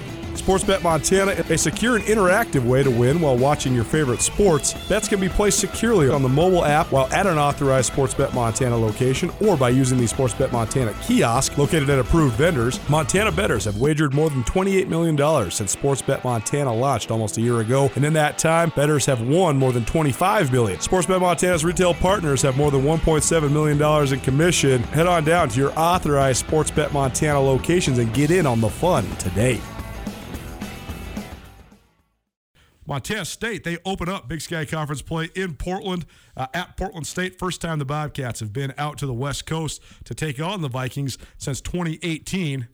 And now we go to the Rangish Brothers RV phone line and welcome in. Good friend of mine, a guy that I love having on this show, and I know a big time favorite of the people around the state of Montana. He's Bruce Barnum, the head coach for the Portland State Vikings. Barney, what's good, my guy? How you living? Colter, how are you? So good. Thanks all, for having me. All I know is every time your name comes up, I, I just get swarmed now. And it's not because I'm popular or you're famous. It's because you are the purveyor of the number one good that the great folks of Montana like. That's the Dots pretzel. So I, we got to start with that. I know you're not coming here, so we got to figure out a way to get some more because this is of high demand here in Montana. Well, are you coming? Are you are you heading this way with the with the cats or no? I am not coming that way this time. I wish I was, but I'm not making it over there uh, this time. I had a case of honey mustard for you. That's Dots okay. I'm sure our paths will cross soon enough. Flavors. Yep, yep. I'll save some for you. Hey, I got a score prediction to kick off the the segment. You ready? I'm ready. Um, the battle the Grizz versus the Cats. I have a score prediction. I can't wait for do, this. Do the folks of Montana want it? Bruce Barnum, uh, you have the stage. Three to two. I was going to go two goose, but you're talking about two defenses. I'll, I'll, I, what are we doing that weekend? I'll probably be getting ready for playoffs, but we, I might have to come there and announce that one with you. It's going to be either 2-0 or a 16 overtime you know, you have to go do something. You have to kick it. You have to do something different. You talk about two defenses. Holy jumping catfish. Anyway, go ahead. I'm sorry. it's, it's it's an apt point though because it does show just the, the the level that both the Montana schools are playing defensively. That's been my number one impression of the non-conference is just how exceptionally well both the Grizzlies and the Bobcats have executed defensively. Uh, it is uh, un- unbelievable to watch both these teams fly around. They run to the ball, they play hard, they have great depth, they have great talent. Uh, but it seems, Barney, that this is sort of funny because the Big Sky has long had this reputation as this high flying offensive league. But right now, several of the teams that are the favorites in the league and several of the teams that are the highest ranked teams in the league are the ones that are playing the best defense. Yes, I'm seeing that. And, and honestly, you know, you always talk about it. If you can come up with a couple stops in this conference, you know, you're going to win games. But um, you talk about two stout defenses. You know, I had a taste of uh, the Grizz in the spring, you know, and I didn't think we were quite ready, but went over there anyway. And now I'm watching this on film, you know, and, and just to top it off, just to put a cherry on the top, for Christ's sake, they put 15 the Andersen kid at Mike linebacker. Are you kidding me? Leave him on offense. I don't. I don't need that. Well, let's talk about the matchup on Saturday then. Portland State head coach Bruce Barnum joining us here on Nuanez Now. It's part of our Across the Sidelines segment as we profile and interview coaches that both the Grizzlies and the Bobcats take on each week. Barney's Portland State Vikings, they host Montana State Saturday afternoon, Hillsboro Stadium, 3 p.m. local time kickoff here uh, for Montana State. And coach, you, mentioned just the complexion of Montana State's roster, particularly Troy Andersen, who's a guy who stands out on film no matter where he lines up. But how do the Bobcats look different? Because this is not the Bobcats of Jeff Choate. This is the Bobcats now of new head coach Brent Vigen. So, what do you think of just the way Montana State looks on film, and how much is it different from the last time you've taken on MSU? Well, um, outstanding athletes. They're tough. They play hard. They are always in the right spot. You know, they they they throw the ball a little more. You know, Choate was, can we actually run every snap every of snap. every game? you know, um, they mix it up. They keep you more off with the you know the RPOs and taking their shots when they want to, and on offense. Um, and they've got talent. I mean, you kidding me? You look at their edges. You got Kid and Tuyas. You got you got guys on the edges who um, probably should be at FBS. Uh, they're a tough group, but um, it's they don't try to. Uh, what's the word? Colter, you're a word person. They they don't get cute. You know, they're doing this. Here's their scheme. Here's what we do. They do it perfect on offense. They don't make mistakes. On defense, they're always in the right spot. They run to the football, whether it's man, zone, you know, showing blitz and backing out, whatever excuse me, it's fun to watch. It's fun to watch. But now we have to play them, so I actually called over there, and there's a possibility second quarter um, they might let us play with 12, um, you know, to their 11 just to even things out. Well, I know you haven't experienced Montana State live and in person for a little while, but I know when we talked in the past when you were taking on Jeff Choate's Bobcats, you mentioned just the penchant to run the football the physicality they like to play with. I mean, just knowing Choate it was kind of a direct reflection of his personality. He's kind of an in your face, tough guy. And, uh, you know, it seemed like the Bobcats were always looking to get in a fist fight. Does it look different than that, though? I mean, do you feel like they're playing with more, I don't want to say finesse because they're still playing a very physical brand of football, but how does that element change things? Because it seemed like it was just so concerted, such a concerted effort to just roughhouse the opponent when Choate was the head coach.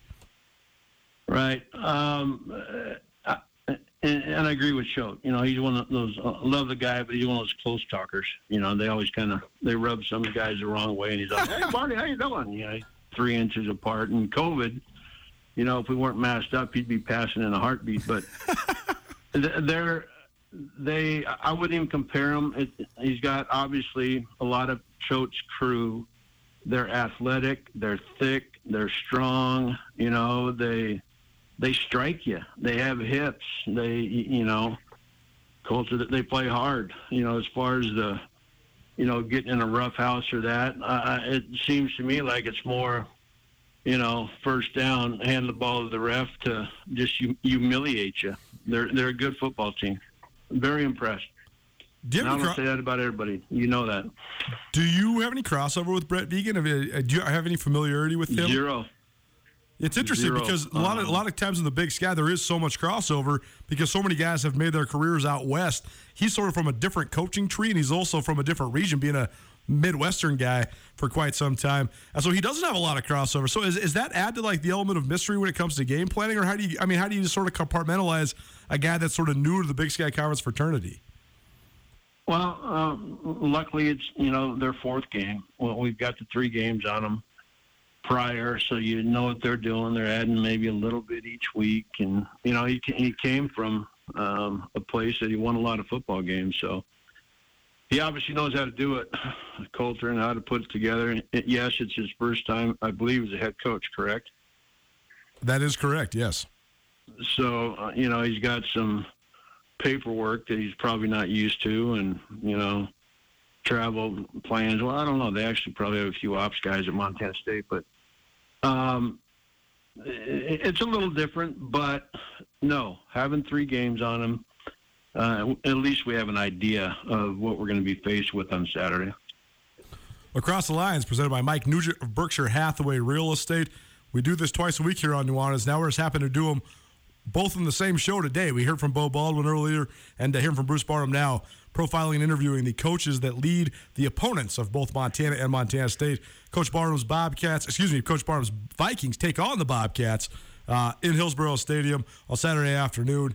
Uh, and coach, let's talk about you and your program. I know one thing that gave me a good chuckle and uh, you know made me really look forward to, to, hearing from you again this week was I know last week your game against Western Oregon, uh, you decided to go on the radio and say I'm buying beers for everybody that showed up. And I heard that they might have sold more than 2,000 beers on your behalf last week uh, during your home game, a 21 7 victory over Western Oregon. So tell us about that because it seems like you've had to come up with a lot of creative ways to keep Portland State football in the spotlight. Uh, but I mean, what, what gives you the courage and, and, the dedication to go out and do something like that?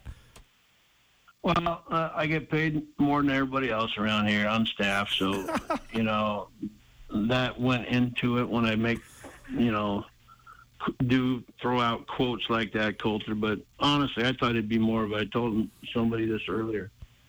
I thought it might be more of a you know Shawshank Redemption on the roof with like five beers in a bucket.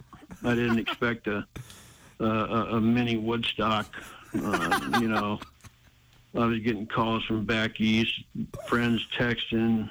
You know, it was it, it took off, which good for us in Western Oregon. There's a decent crowd there.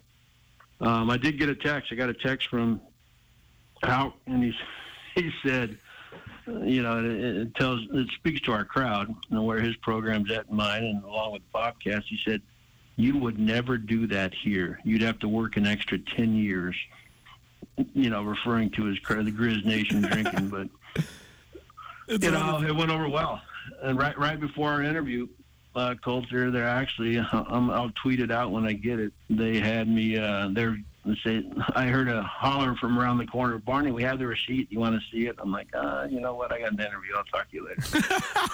but but it was. It was over 2,000 beers. There were no lines. Everybody had a blast. You know, I told them to have 3,000 ready, so they actually went a little short. And it was fun. Even the president uh, of the university I thought it was the greatest thing in America. So it worked out good. Well, let's talk about that element of your program, because Portland State uh, has some distinct advantages when it comes to uh, building a program in the Big Sky Conference and some distinct disadvantages as well. And I know that uh, you have navigated many, if not all of those, since you took over as the head coach there in 2015. I thought that uh, your first year there, when we first launched Skyline Sports, just the chronicling of Barney's Americana Tour and the great run you guys went on, one of the most fun and cool things I've covered in my journalism career but uh, it, it seems like you've continued to have to jump through hoops to try to make this thing a reality. But here we are, and it's still rolling along. And now Big Sky Conference play opening up, and, and you've been there now for more than a handful of years, and, and seems like you, you really got the foundation laid. So, uh, what's it been like to try to navigate all the challenges that Portland State has, and uh, uh, how have you been able to reach this point as now you, you enter this season and enter and open up Big Sky Conference play on Saturday? It, it keeps you hopping, even in the off-season Colter it takes you away from football a little bit. You know, I I am calling the offense right now. I finally went back to it and said, you know, this is why I'm sitting here. I'm gonna I'm gonna start doing that, something that's uh, the most fun in my life. But there's things we have to do. I, I just spoke today to a group. I, I want a stadium here on campus. I showed them where it could be. I showed them where it could fit. Uh, when I was at Hawaii, they told me phase one was $13 million. I think we could round that up here, and I think it would change Portland State football. So, you know, that's the big wish. There's other items daily uh, culture that I deal with, but you know, I, have kind of changed. I, have I've grown up. Like Tuesdays, Tuesdays my interview day. I, I get them all on Tuesdays, uh, so I can do some work on the opponent. You know, and not leave the offensive staff sitting there waiting for me. Um, I've made some adjustments that are making the job a little easier, but still have, again, there's more hats here than other places. That's not an excuse at all. You know, are we the underdog? Yes, in most of the games. Are we this week? Yes, but you know, uh, you got to play on Saturday, and uh, uh, if we can get it all together, and there's all kinds of new items now. You know, you got NIL, you've got transfer portal, you got some things that can even uh, the sidelines quicker than in the past. So we're making our work best we can. Had the distinct pleasure of talking with your quarterback earlier today, Davis Alexander. You can find that interview later on this week on the Big Sky Breakdown. Probably play an excerpt here on Nuanez now as well. Big Sky Breakdown on Skyline Sports. And uh, Nuanez now here each and every weekday between 4 and 6. You are listening to ESPN Missoula as well as SWX Montana Television. It's across the sidelines with Bruce Barnum. He's the head coach of Portland State. His squad hosts Montana State on Saturday. And Coach Davis Alexander, uh, great young man, really fun to talk to him. Uh, great perspective on, on his journey as a college football player in general, but also as the starting quarterback for the better part of four years for your Portland State squad. So, what have you thought of his journey? Because I know you first told me when you first got Davis Alexander, hey, I got some a guy that's got a little juice. He's pretty tough. And uh, here he is now, though, one of the most veteran quarterbacks in the league. So, what have you liked about the way he's evolved, and how would you sum up his career so far with the Vikings? Well, uh, I finally have him with, with, some people to throw to. Number one, um, so it, it's kind of come to a peak. His quarterback coaches, you know, just because of you know dealing with staff turnover, et cetera, have been um, one guy before me who was a young guy, you know, then it's me who all I really talked to him about was here's how you protect yourself and, you know, throw it to that guy. Then I had a, uh, a receivers coach. I finally have him a quarterbacks coach his senior year. So I was kind of proud of that. He's finally got a guy I hired, John Eagle out of Camas High School in Washington, who's been a quarterbacks guy forever. So he's working with him. Um, but uh, tough, I mean, he's in the office more than my coach is. He, he's your class. He's the guy you want at quarterback. You know, um, he knows what I want on the field, um, and, and he's talented. I think he has a big arm. I think he's elusive, and he is one of the toughest, you know, players I've been around. How's your offense? One more thing. What sure. what what he's given us now, Colter, is we used to be a run it, and when we didn't, you know, let's piecemeal this together with tight ends, et cetera. Now it's a situation where we're when we're struggling running the ball, we're actually able to put up uh, better numbers and better production with the pass game with him his senior year. I know he's a guy that has a lot of respect around the state of Montana because of his performances against both the Grizz and the Bobcats over the years. Uh, but, Coach, you were here in Missoula in April to play a game against the Montana Grizzlies. And I know that we talked after the game. You were very impressed with Montana. I know you said that off the top here too, just how impressed you've been with both the Grizzlies and the Bobcats defensively. But I know you mentioned too that you guys came to Missoula a little shorthanded then. So how has your team changed, particularly offensive personnel wise, uh, since April, and, and what sort of uh, what sort of upgrades have you made, particularly on the offside, uh, the offensive side of the ball? Well, um, we are. We're we're we're full now. I'm at I believe 110 players. Um, Colter coming off the spring. We got some guys injured back. Uh, like everybody, we lost a few that you'll see next year. Um, but uh, we had to improve the offensive line. Now I say that, and, and I know the Bobcats right now are, are probably going to blitz every snap after watching some of the snafus we had in protection last week, but we're, we're a little rusty still. I've got these guys here trying to bring them together. I talked to the offensive line this morning. I said, you know, you guys are playing rogue. You're not playing as one, and you know, I, I think that group's very talented. Um, but we have to shore some things up. The first three games took care of some of the rust. We just got to get the rest out quickly. We had a great practice this morning, but I got Wednesday, Thursday, uh, and then it gets real in conference when you know, one of the best teams in the conference is walking in our house. Bruce Barnum joining us here on Nuanez Now 1029 ESPN Radio as well as SWX Montana Television. Coach Barnum, the head coach of the Portland State Vikings, his squad hosts Montana State on Saturday. And coach, just a couple more things for you. first and foremost, you're an offensive guy. You're the offensive play caller now again at Portland State. But how would you diagnose the, the scheme that Montana State's running? What makes it tick? And how do you how do you think your squad matches up with what Montana State's doing now in Freddie Banks' defense? Well, they're going to strike you on offense. Number one, they're going to run the ball, um, and, and, they've got the guys up front to do it. Uh, their quarterback's talented. He's a, you know, it, they didn't take away uh, the entire look that you had when Troy was back there. They still run power with the quarterback, but they'll RPO him, I think, a little bit more.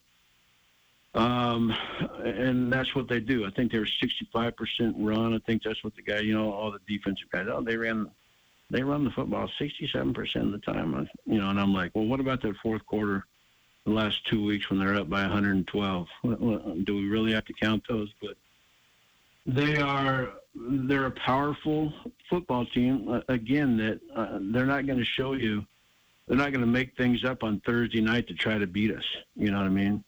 Um, that's the talent they have, and that's how they run it. A little bit of, I don't want to say old school, but pro style besides running the quarterback.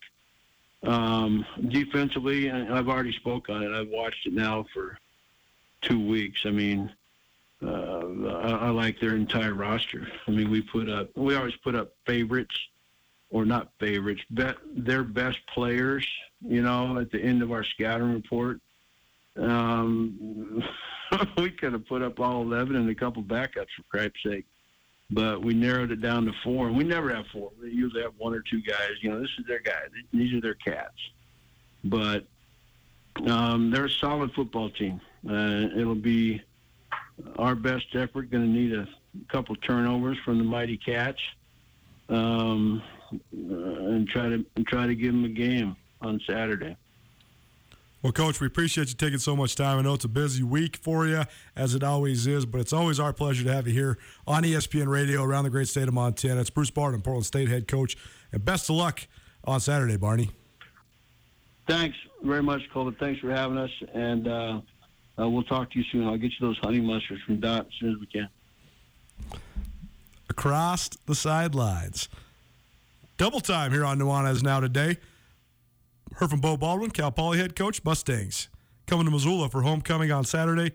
And that was Bruce Barnum, Portland State, one of our favorite head coaches from across Big Sky Conference football. Is always bringing the heat and uh, always bringing the laughs, too. So we appreciate Coach Barnum for joining us. There's all sorts of variable levels of expectation uh, at schools across the Big Sky Conference. There's also variable levels of advantages and disadvantages and I think that the advantages for some of the schools are quite obvious. Uh, Washington Grizzly Stadium, Bobcat Stadium, those are huge advantages for the Grizzlies and the Bobcats, respectively. The investment in football, the passion for football in the more rural states that have home Big Sky Conference schools, those are certainly uh, big advantages as well. Portland State, they do have you know the city school, the metropolitan area to recruit to, all of those things, but they also have some serious disadvantages football's not been a high priority for the Portland State administration for a long time. They struggled with dealing with the pandemic as much as any program in the United States of America. I mean, the governor of Oregon shut down Portland State and Portland all sports, while though Oregon and Oregon State were not shut down. So that was an interesting fold as well. So, I mean, Coach Barnum didn't go into that much detail there, but it was an incredibly weird and tough year for Portland State. Even though it was weird and tough for everybody, it was more weird and more tough for Portland State than almost any other school in the Big Sky Conference. They were basically, by government mandate, not allowed to be around each other for one iota, not on campus at all, for almost a year. And you say, well, how's that different than a lot of the other schools? Well, a lot of the other schools were in pods. They were quarantined with each other.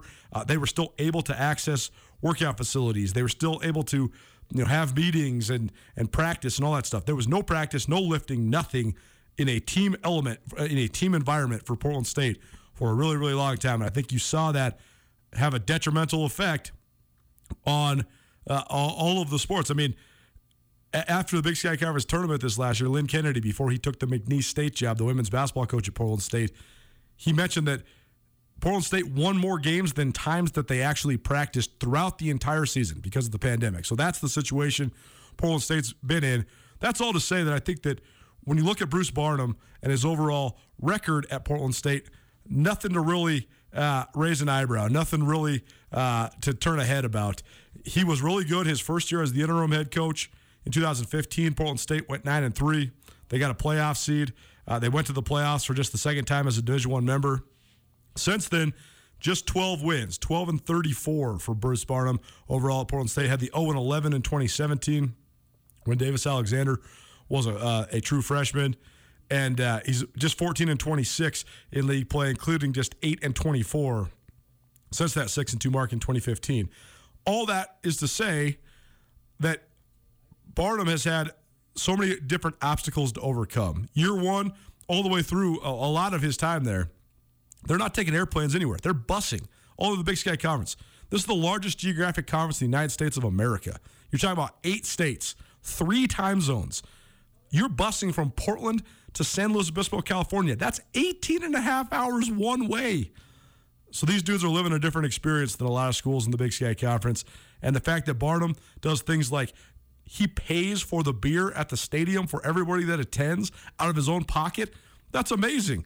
Like you mentioned, I don't know if it's a frugal or wise decision to do that if Montana State or Montana's coming to town because they're going to bring more fans. And as we know, they're going to definitely drink more beer as well.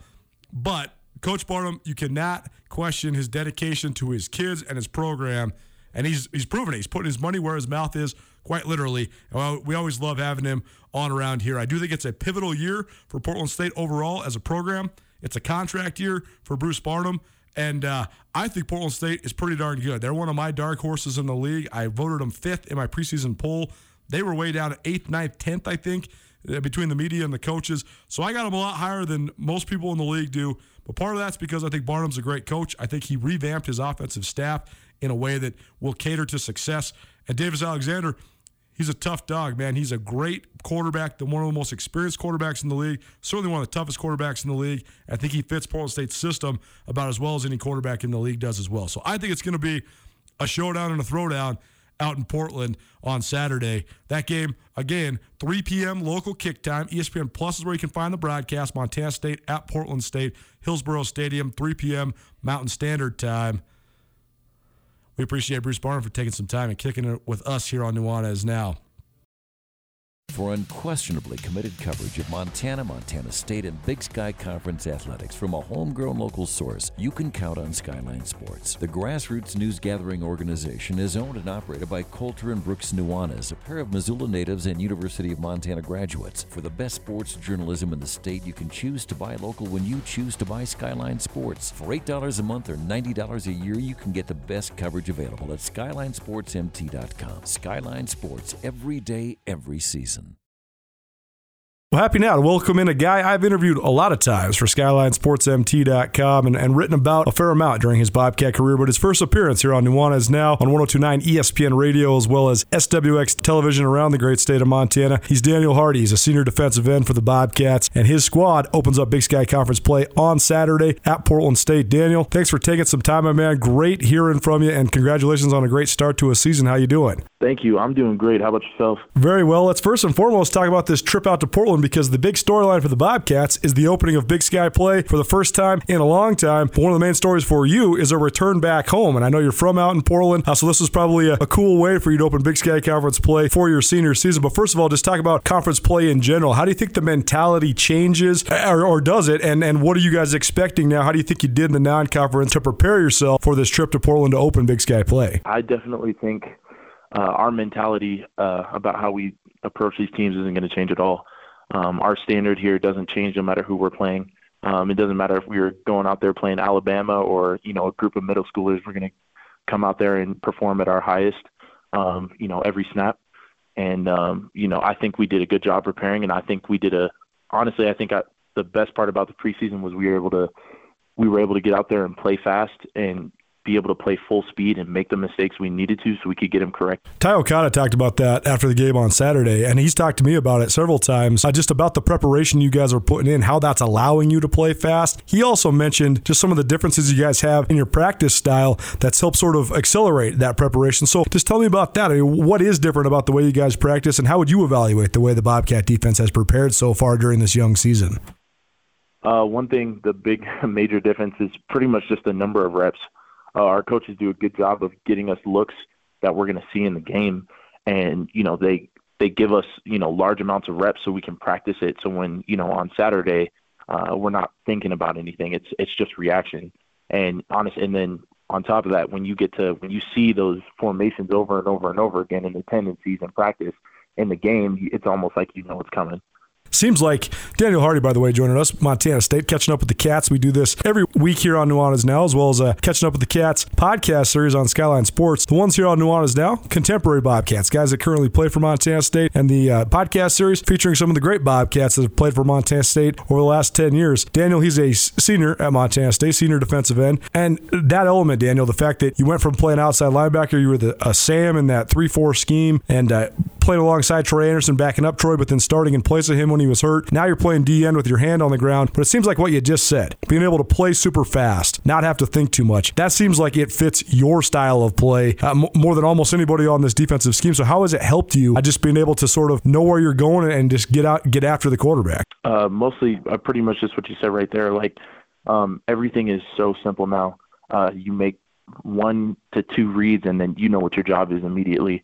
Um, there's not a, a big you know, the question mark as to what you're doing pre-snap. Um, you know, we have our rules. Uh, we have, you know, it's it's fairly simple, and you know, when it's like that, there's everything's like reaction. You're not thinking. You're not trying to put things together. Um, you can really, just, like you said, put your hand in the dirt and get your job done. And I think that you know that's been one of the most beneficial things uh, for me um, in this new defense. Portland State, a team that it's kind of hard to get a gauge on so far because they played a couple Power Fives and then they played a Division Two. I know they have some talent, uh, specifically probably one of the most veteran quarterbacks in the league, and Davis Alexander. Uh, he's a fifth-year senior, a four-year starter. So just start with him. I know you probably haven't watched much film yet, but he's a guy that's been around for a while. So um, how, what do you think he he does to sort of drive that Portland State offense? Uh, well, for one, I know he's a a very dynamic quarterback. He is by no means a statue uh, he's not going to sit back in that pocket and just uh, you know accept his fate. He's going to do whatever he can to extend plays and and you know get his guys in positions to score. So um, you know definitely a offensive weapon, and you know we'll be we'll be looking to do something about that this weekend. And in general, Portland State runs some unorthodox stuff both sides of the ball. I know you're not really looking at the flex defense that they run, but they do have some pistol elements on offense and uh, some fast skill players across the board as well. So just broadly, uh, what do you think of their attack and, and what's the key to preparing to, to be ready to slow that down? Honestly, it would be the, the same thing as, you know, as any other team. It's just reading your keys, being disciplined. Um, you know, with a, like you said, a team like this with a lot of guys who can, who have some juice, you really got to you know know your job and do it and make sure you're not you're you're not that one weak link in the chain um, so honestly like yeah just being disciplined doing your job and uh, you know we should come out of this thing on top and for you a return home. You're from Portland, and I know it's an opportunity for you to go out and play in front of your family. So what do you expect that experience to be like? And uh, you must be excited to be going back home. I, I am excited. It's been a while since I've been able to see my family um, you know, I'm kind of excited uh, for them to see the the, the changes I've made um, physically. Um, I'm excited for them to see me play. Uh, I don't get a, a, too many opportunities to get to play in front of my family, and for them to get to see it. For the most part, they're they're watching uh, on TV from home, so it'll be great uh, to see them after the game. Um, it'll probably be an emotional experience, um, but you know, excited as ever. Daniel Hardy, senior defensive end for Montana State. It's our Catching Up with the Cats series here on Nuanez Now on ESPN Radio as well as statewide SWX television. Daniel, a true pleasure as always. Thanks so much for making some time for us today, and best of luck out on the West Coast this weekend. Thanks for having me on. At Blackfoot Communications, our mission is to connect people, businesses, and communities to their networks in Montana and beyond. Through Blackfoot sponsorships, local ambassadors, and public programs, we support initiatives such as the Emergency Broadband Benefit, fiber deployments, and community events. For information on our commitment to improving our communities with fast, reliable, and secure internet access, go to blackfootcommunications.com/news. Well, here's Sammy Akem down here at Dahlberg Arena at the Adams Center. He's a senior receiver for the Grizzlies. They're preparing for homecoming this weekend. Cal Poly coming to town. So, Sammy, first and foremost, what you guys get done during the bye week, and what do you think of homecoming here on campus? Um, we just prepared the way we always do. Worked hard, got in some good practices, got some off time, obviously. I mean, homecoming's always great. It's always great to see old people come around, not old people, but just like alumni come around. It's always good to see the fans. I mean, the fans love homecoming. Homecoming's a good time. It's a happy time. I'm a University of Montana alum, and I tell you this I think that more alumni from around the state and the region are engaged in the Grizz than they have been in a long time. So, do you feel that as a player? Yeah. Yeah, you definitely feel it. I mean, uh, all the alumni hitting you up, all the alumni at the games. Um, seeing them at the practices sometimes. I mean, it's cool and it's awesome to see. It's it's really awesome to see. I know a lot of the guys that play for Coach Hauck are uh, they, they love the history of this place and they kind of try to pass it down. So, do you hear from some older guys? Do you got guys reaching out and just saying, "Hey, you know, keep carrying on the tradition of the Grizz"? Sometimes, yeah. Um, I'm not too privy to the history of Coach Hauck because I'm I'm from Oklahoma, so I don't know too much about it. I'm sure a lot of the Montana, I know a lot of the Montana guys on the team get hit up by former Grizz players who played under Hauck because they know. I mean, a lot of them were like growing up and they were like, what am I trying to say? Like they got coached by these guys sure. or like got trained by these guys. So it's it's I'd, I'd say it's probably more of that for the Montana guys, but I get a little bit of that.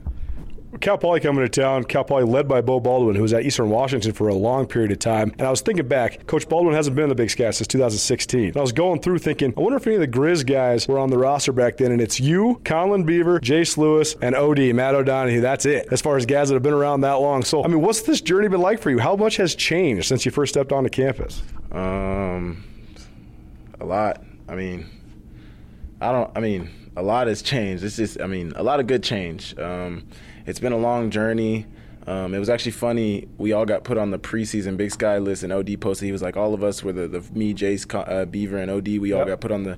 And it was awesome that OD was like, "Yeah, all of us were here in 2016, and we got put on that." And I was like, "Man, I hadn't even thought of it like that." But yeah, we've we've we're we're the old dogs, and it's weird to say we've been here since 2016, but it's been a good journey it's crazy how much changes in college football, right? And that's kind of, kind of a part of college football. It teaches you that nothing in life lasts forever, right? But so many of those guys from your class, do you keep up with any of those guys that you came in with? Yeah, uh, for sure. I mean, they all kind of hit me up. A lot of them were at the game actually sure. last week, and uh, it was good to see them. It's always good to see my guys, man. It's always good to see guys that you came in here with, guys that were here during your journey. I mean, it's it's awesome. The guys that have made it to this point, what's it taken?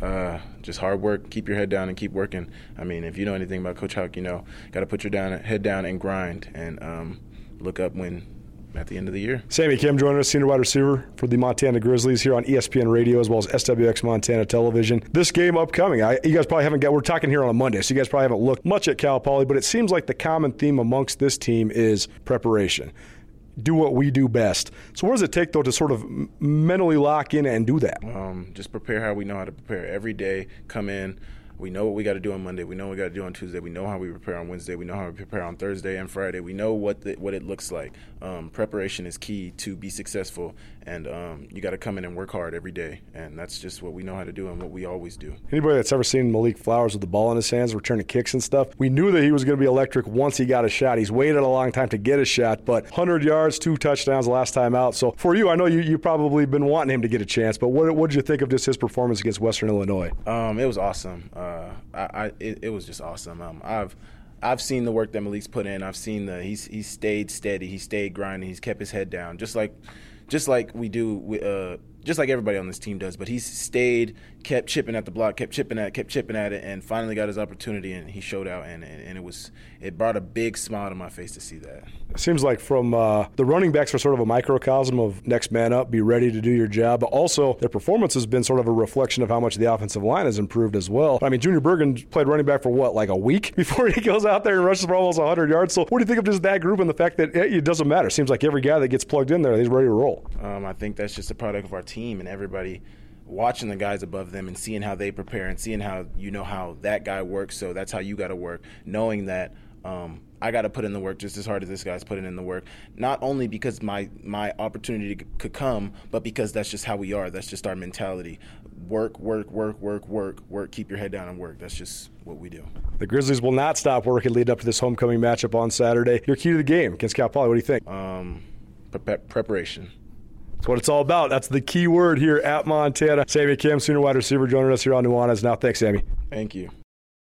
There's nothing like Grizz game day in Missoula. The people, the excitement, the football. At ESPN, we love to celebrate Grizz football, so join us at the Chamber of Commerce before the game for the Nuanez Now Twisted Tailgate. Sponsored by Twisted Tea, Karl Tyler Chevrolet, RV Truck Sales, Domino's, Ryan Holloway and Miller, and Pepsi of Missoula. Plus, this week we have special guest MoFi. We will be broadcasting live and giving away free Pepsi products and tons of swag from our sponsors. So come on down and hang out with us starting at 11 a.m. at the Chamber of Commerce parking lot.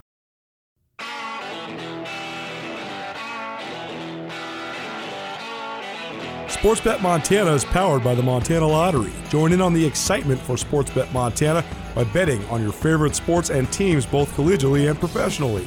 There are multiple ways to bet, including in game, which gets you into the action live as the game unfolds, and parlay betting, where you could have a chance to win big. Sportsbet Montana, a secure and interactive way to win while watching your favorite sports. Bets can be placed securely on the mobile app while at an authorized Sportsbet Montana location or by using the Sportsbet Montana kiosk located at approved vendors. Montana bettors have wagered more than $28 million since Sportsbet Montana launched almost a year ago, and in that time, bettors have won more than $25 million. Sportsbet Montana's retail partners have more than $1.7 million in commission. Head on down to your authorized Sportsbet Montana locations and get in on the fun today.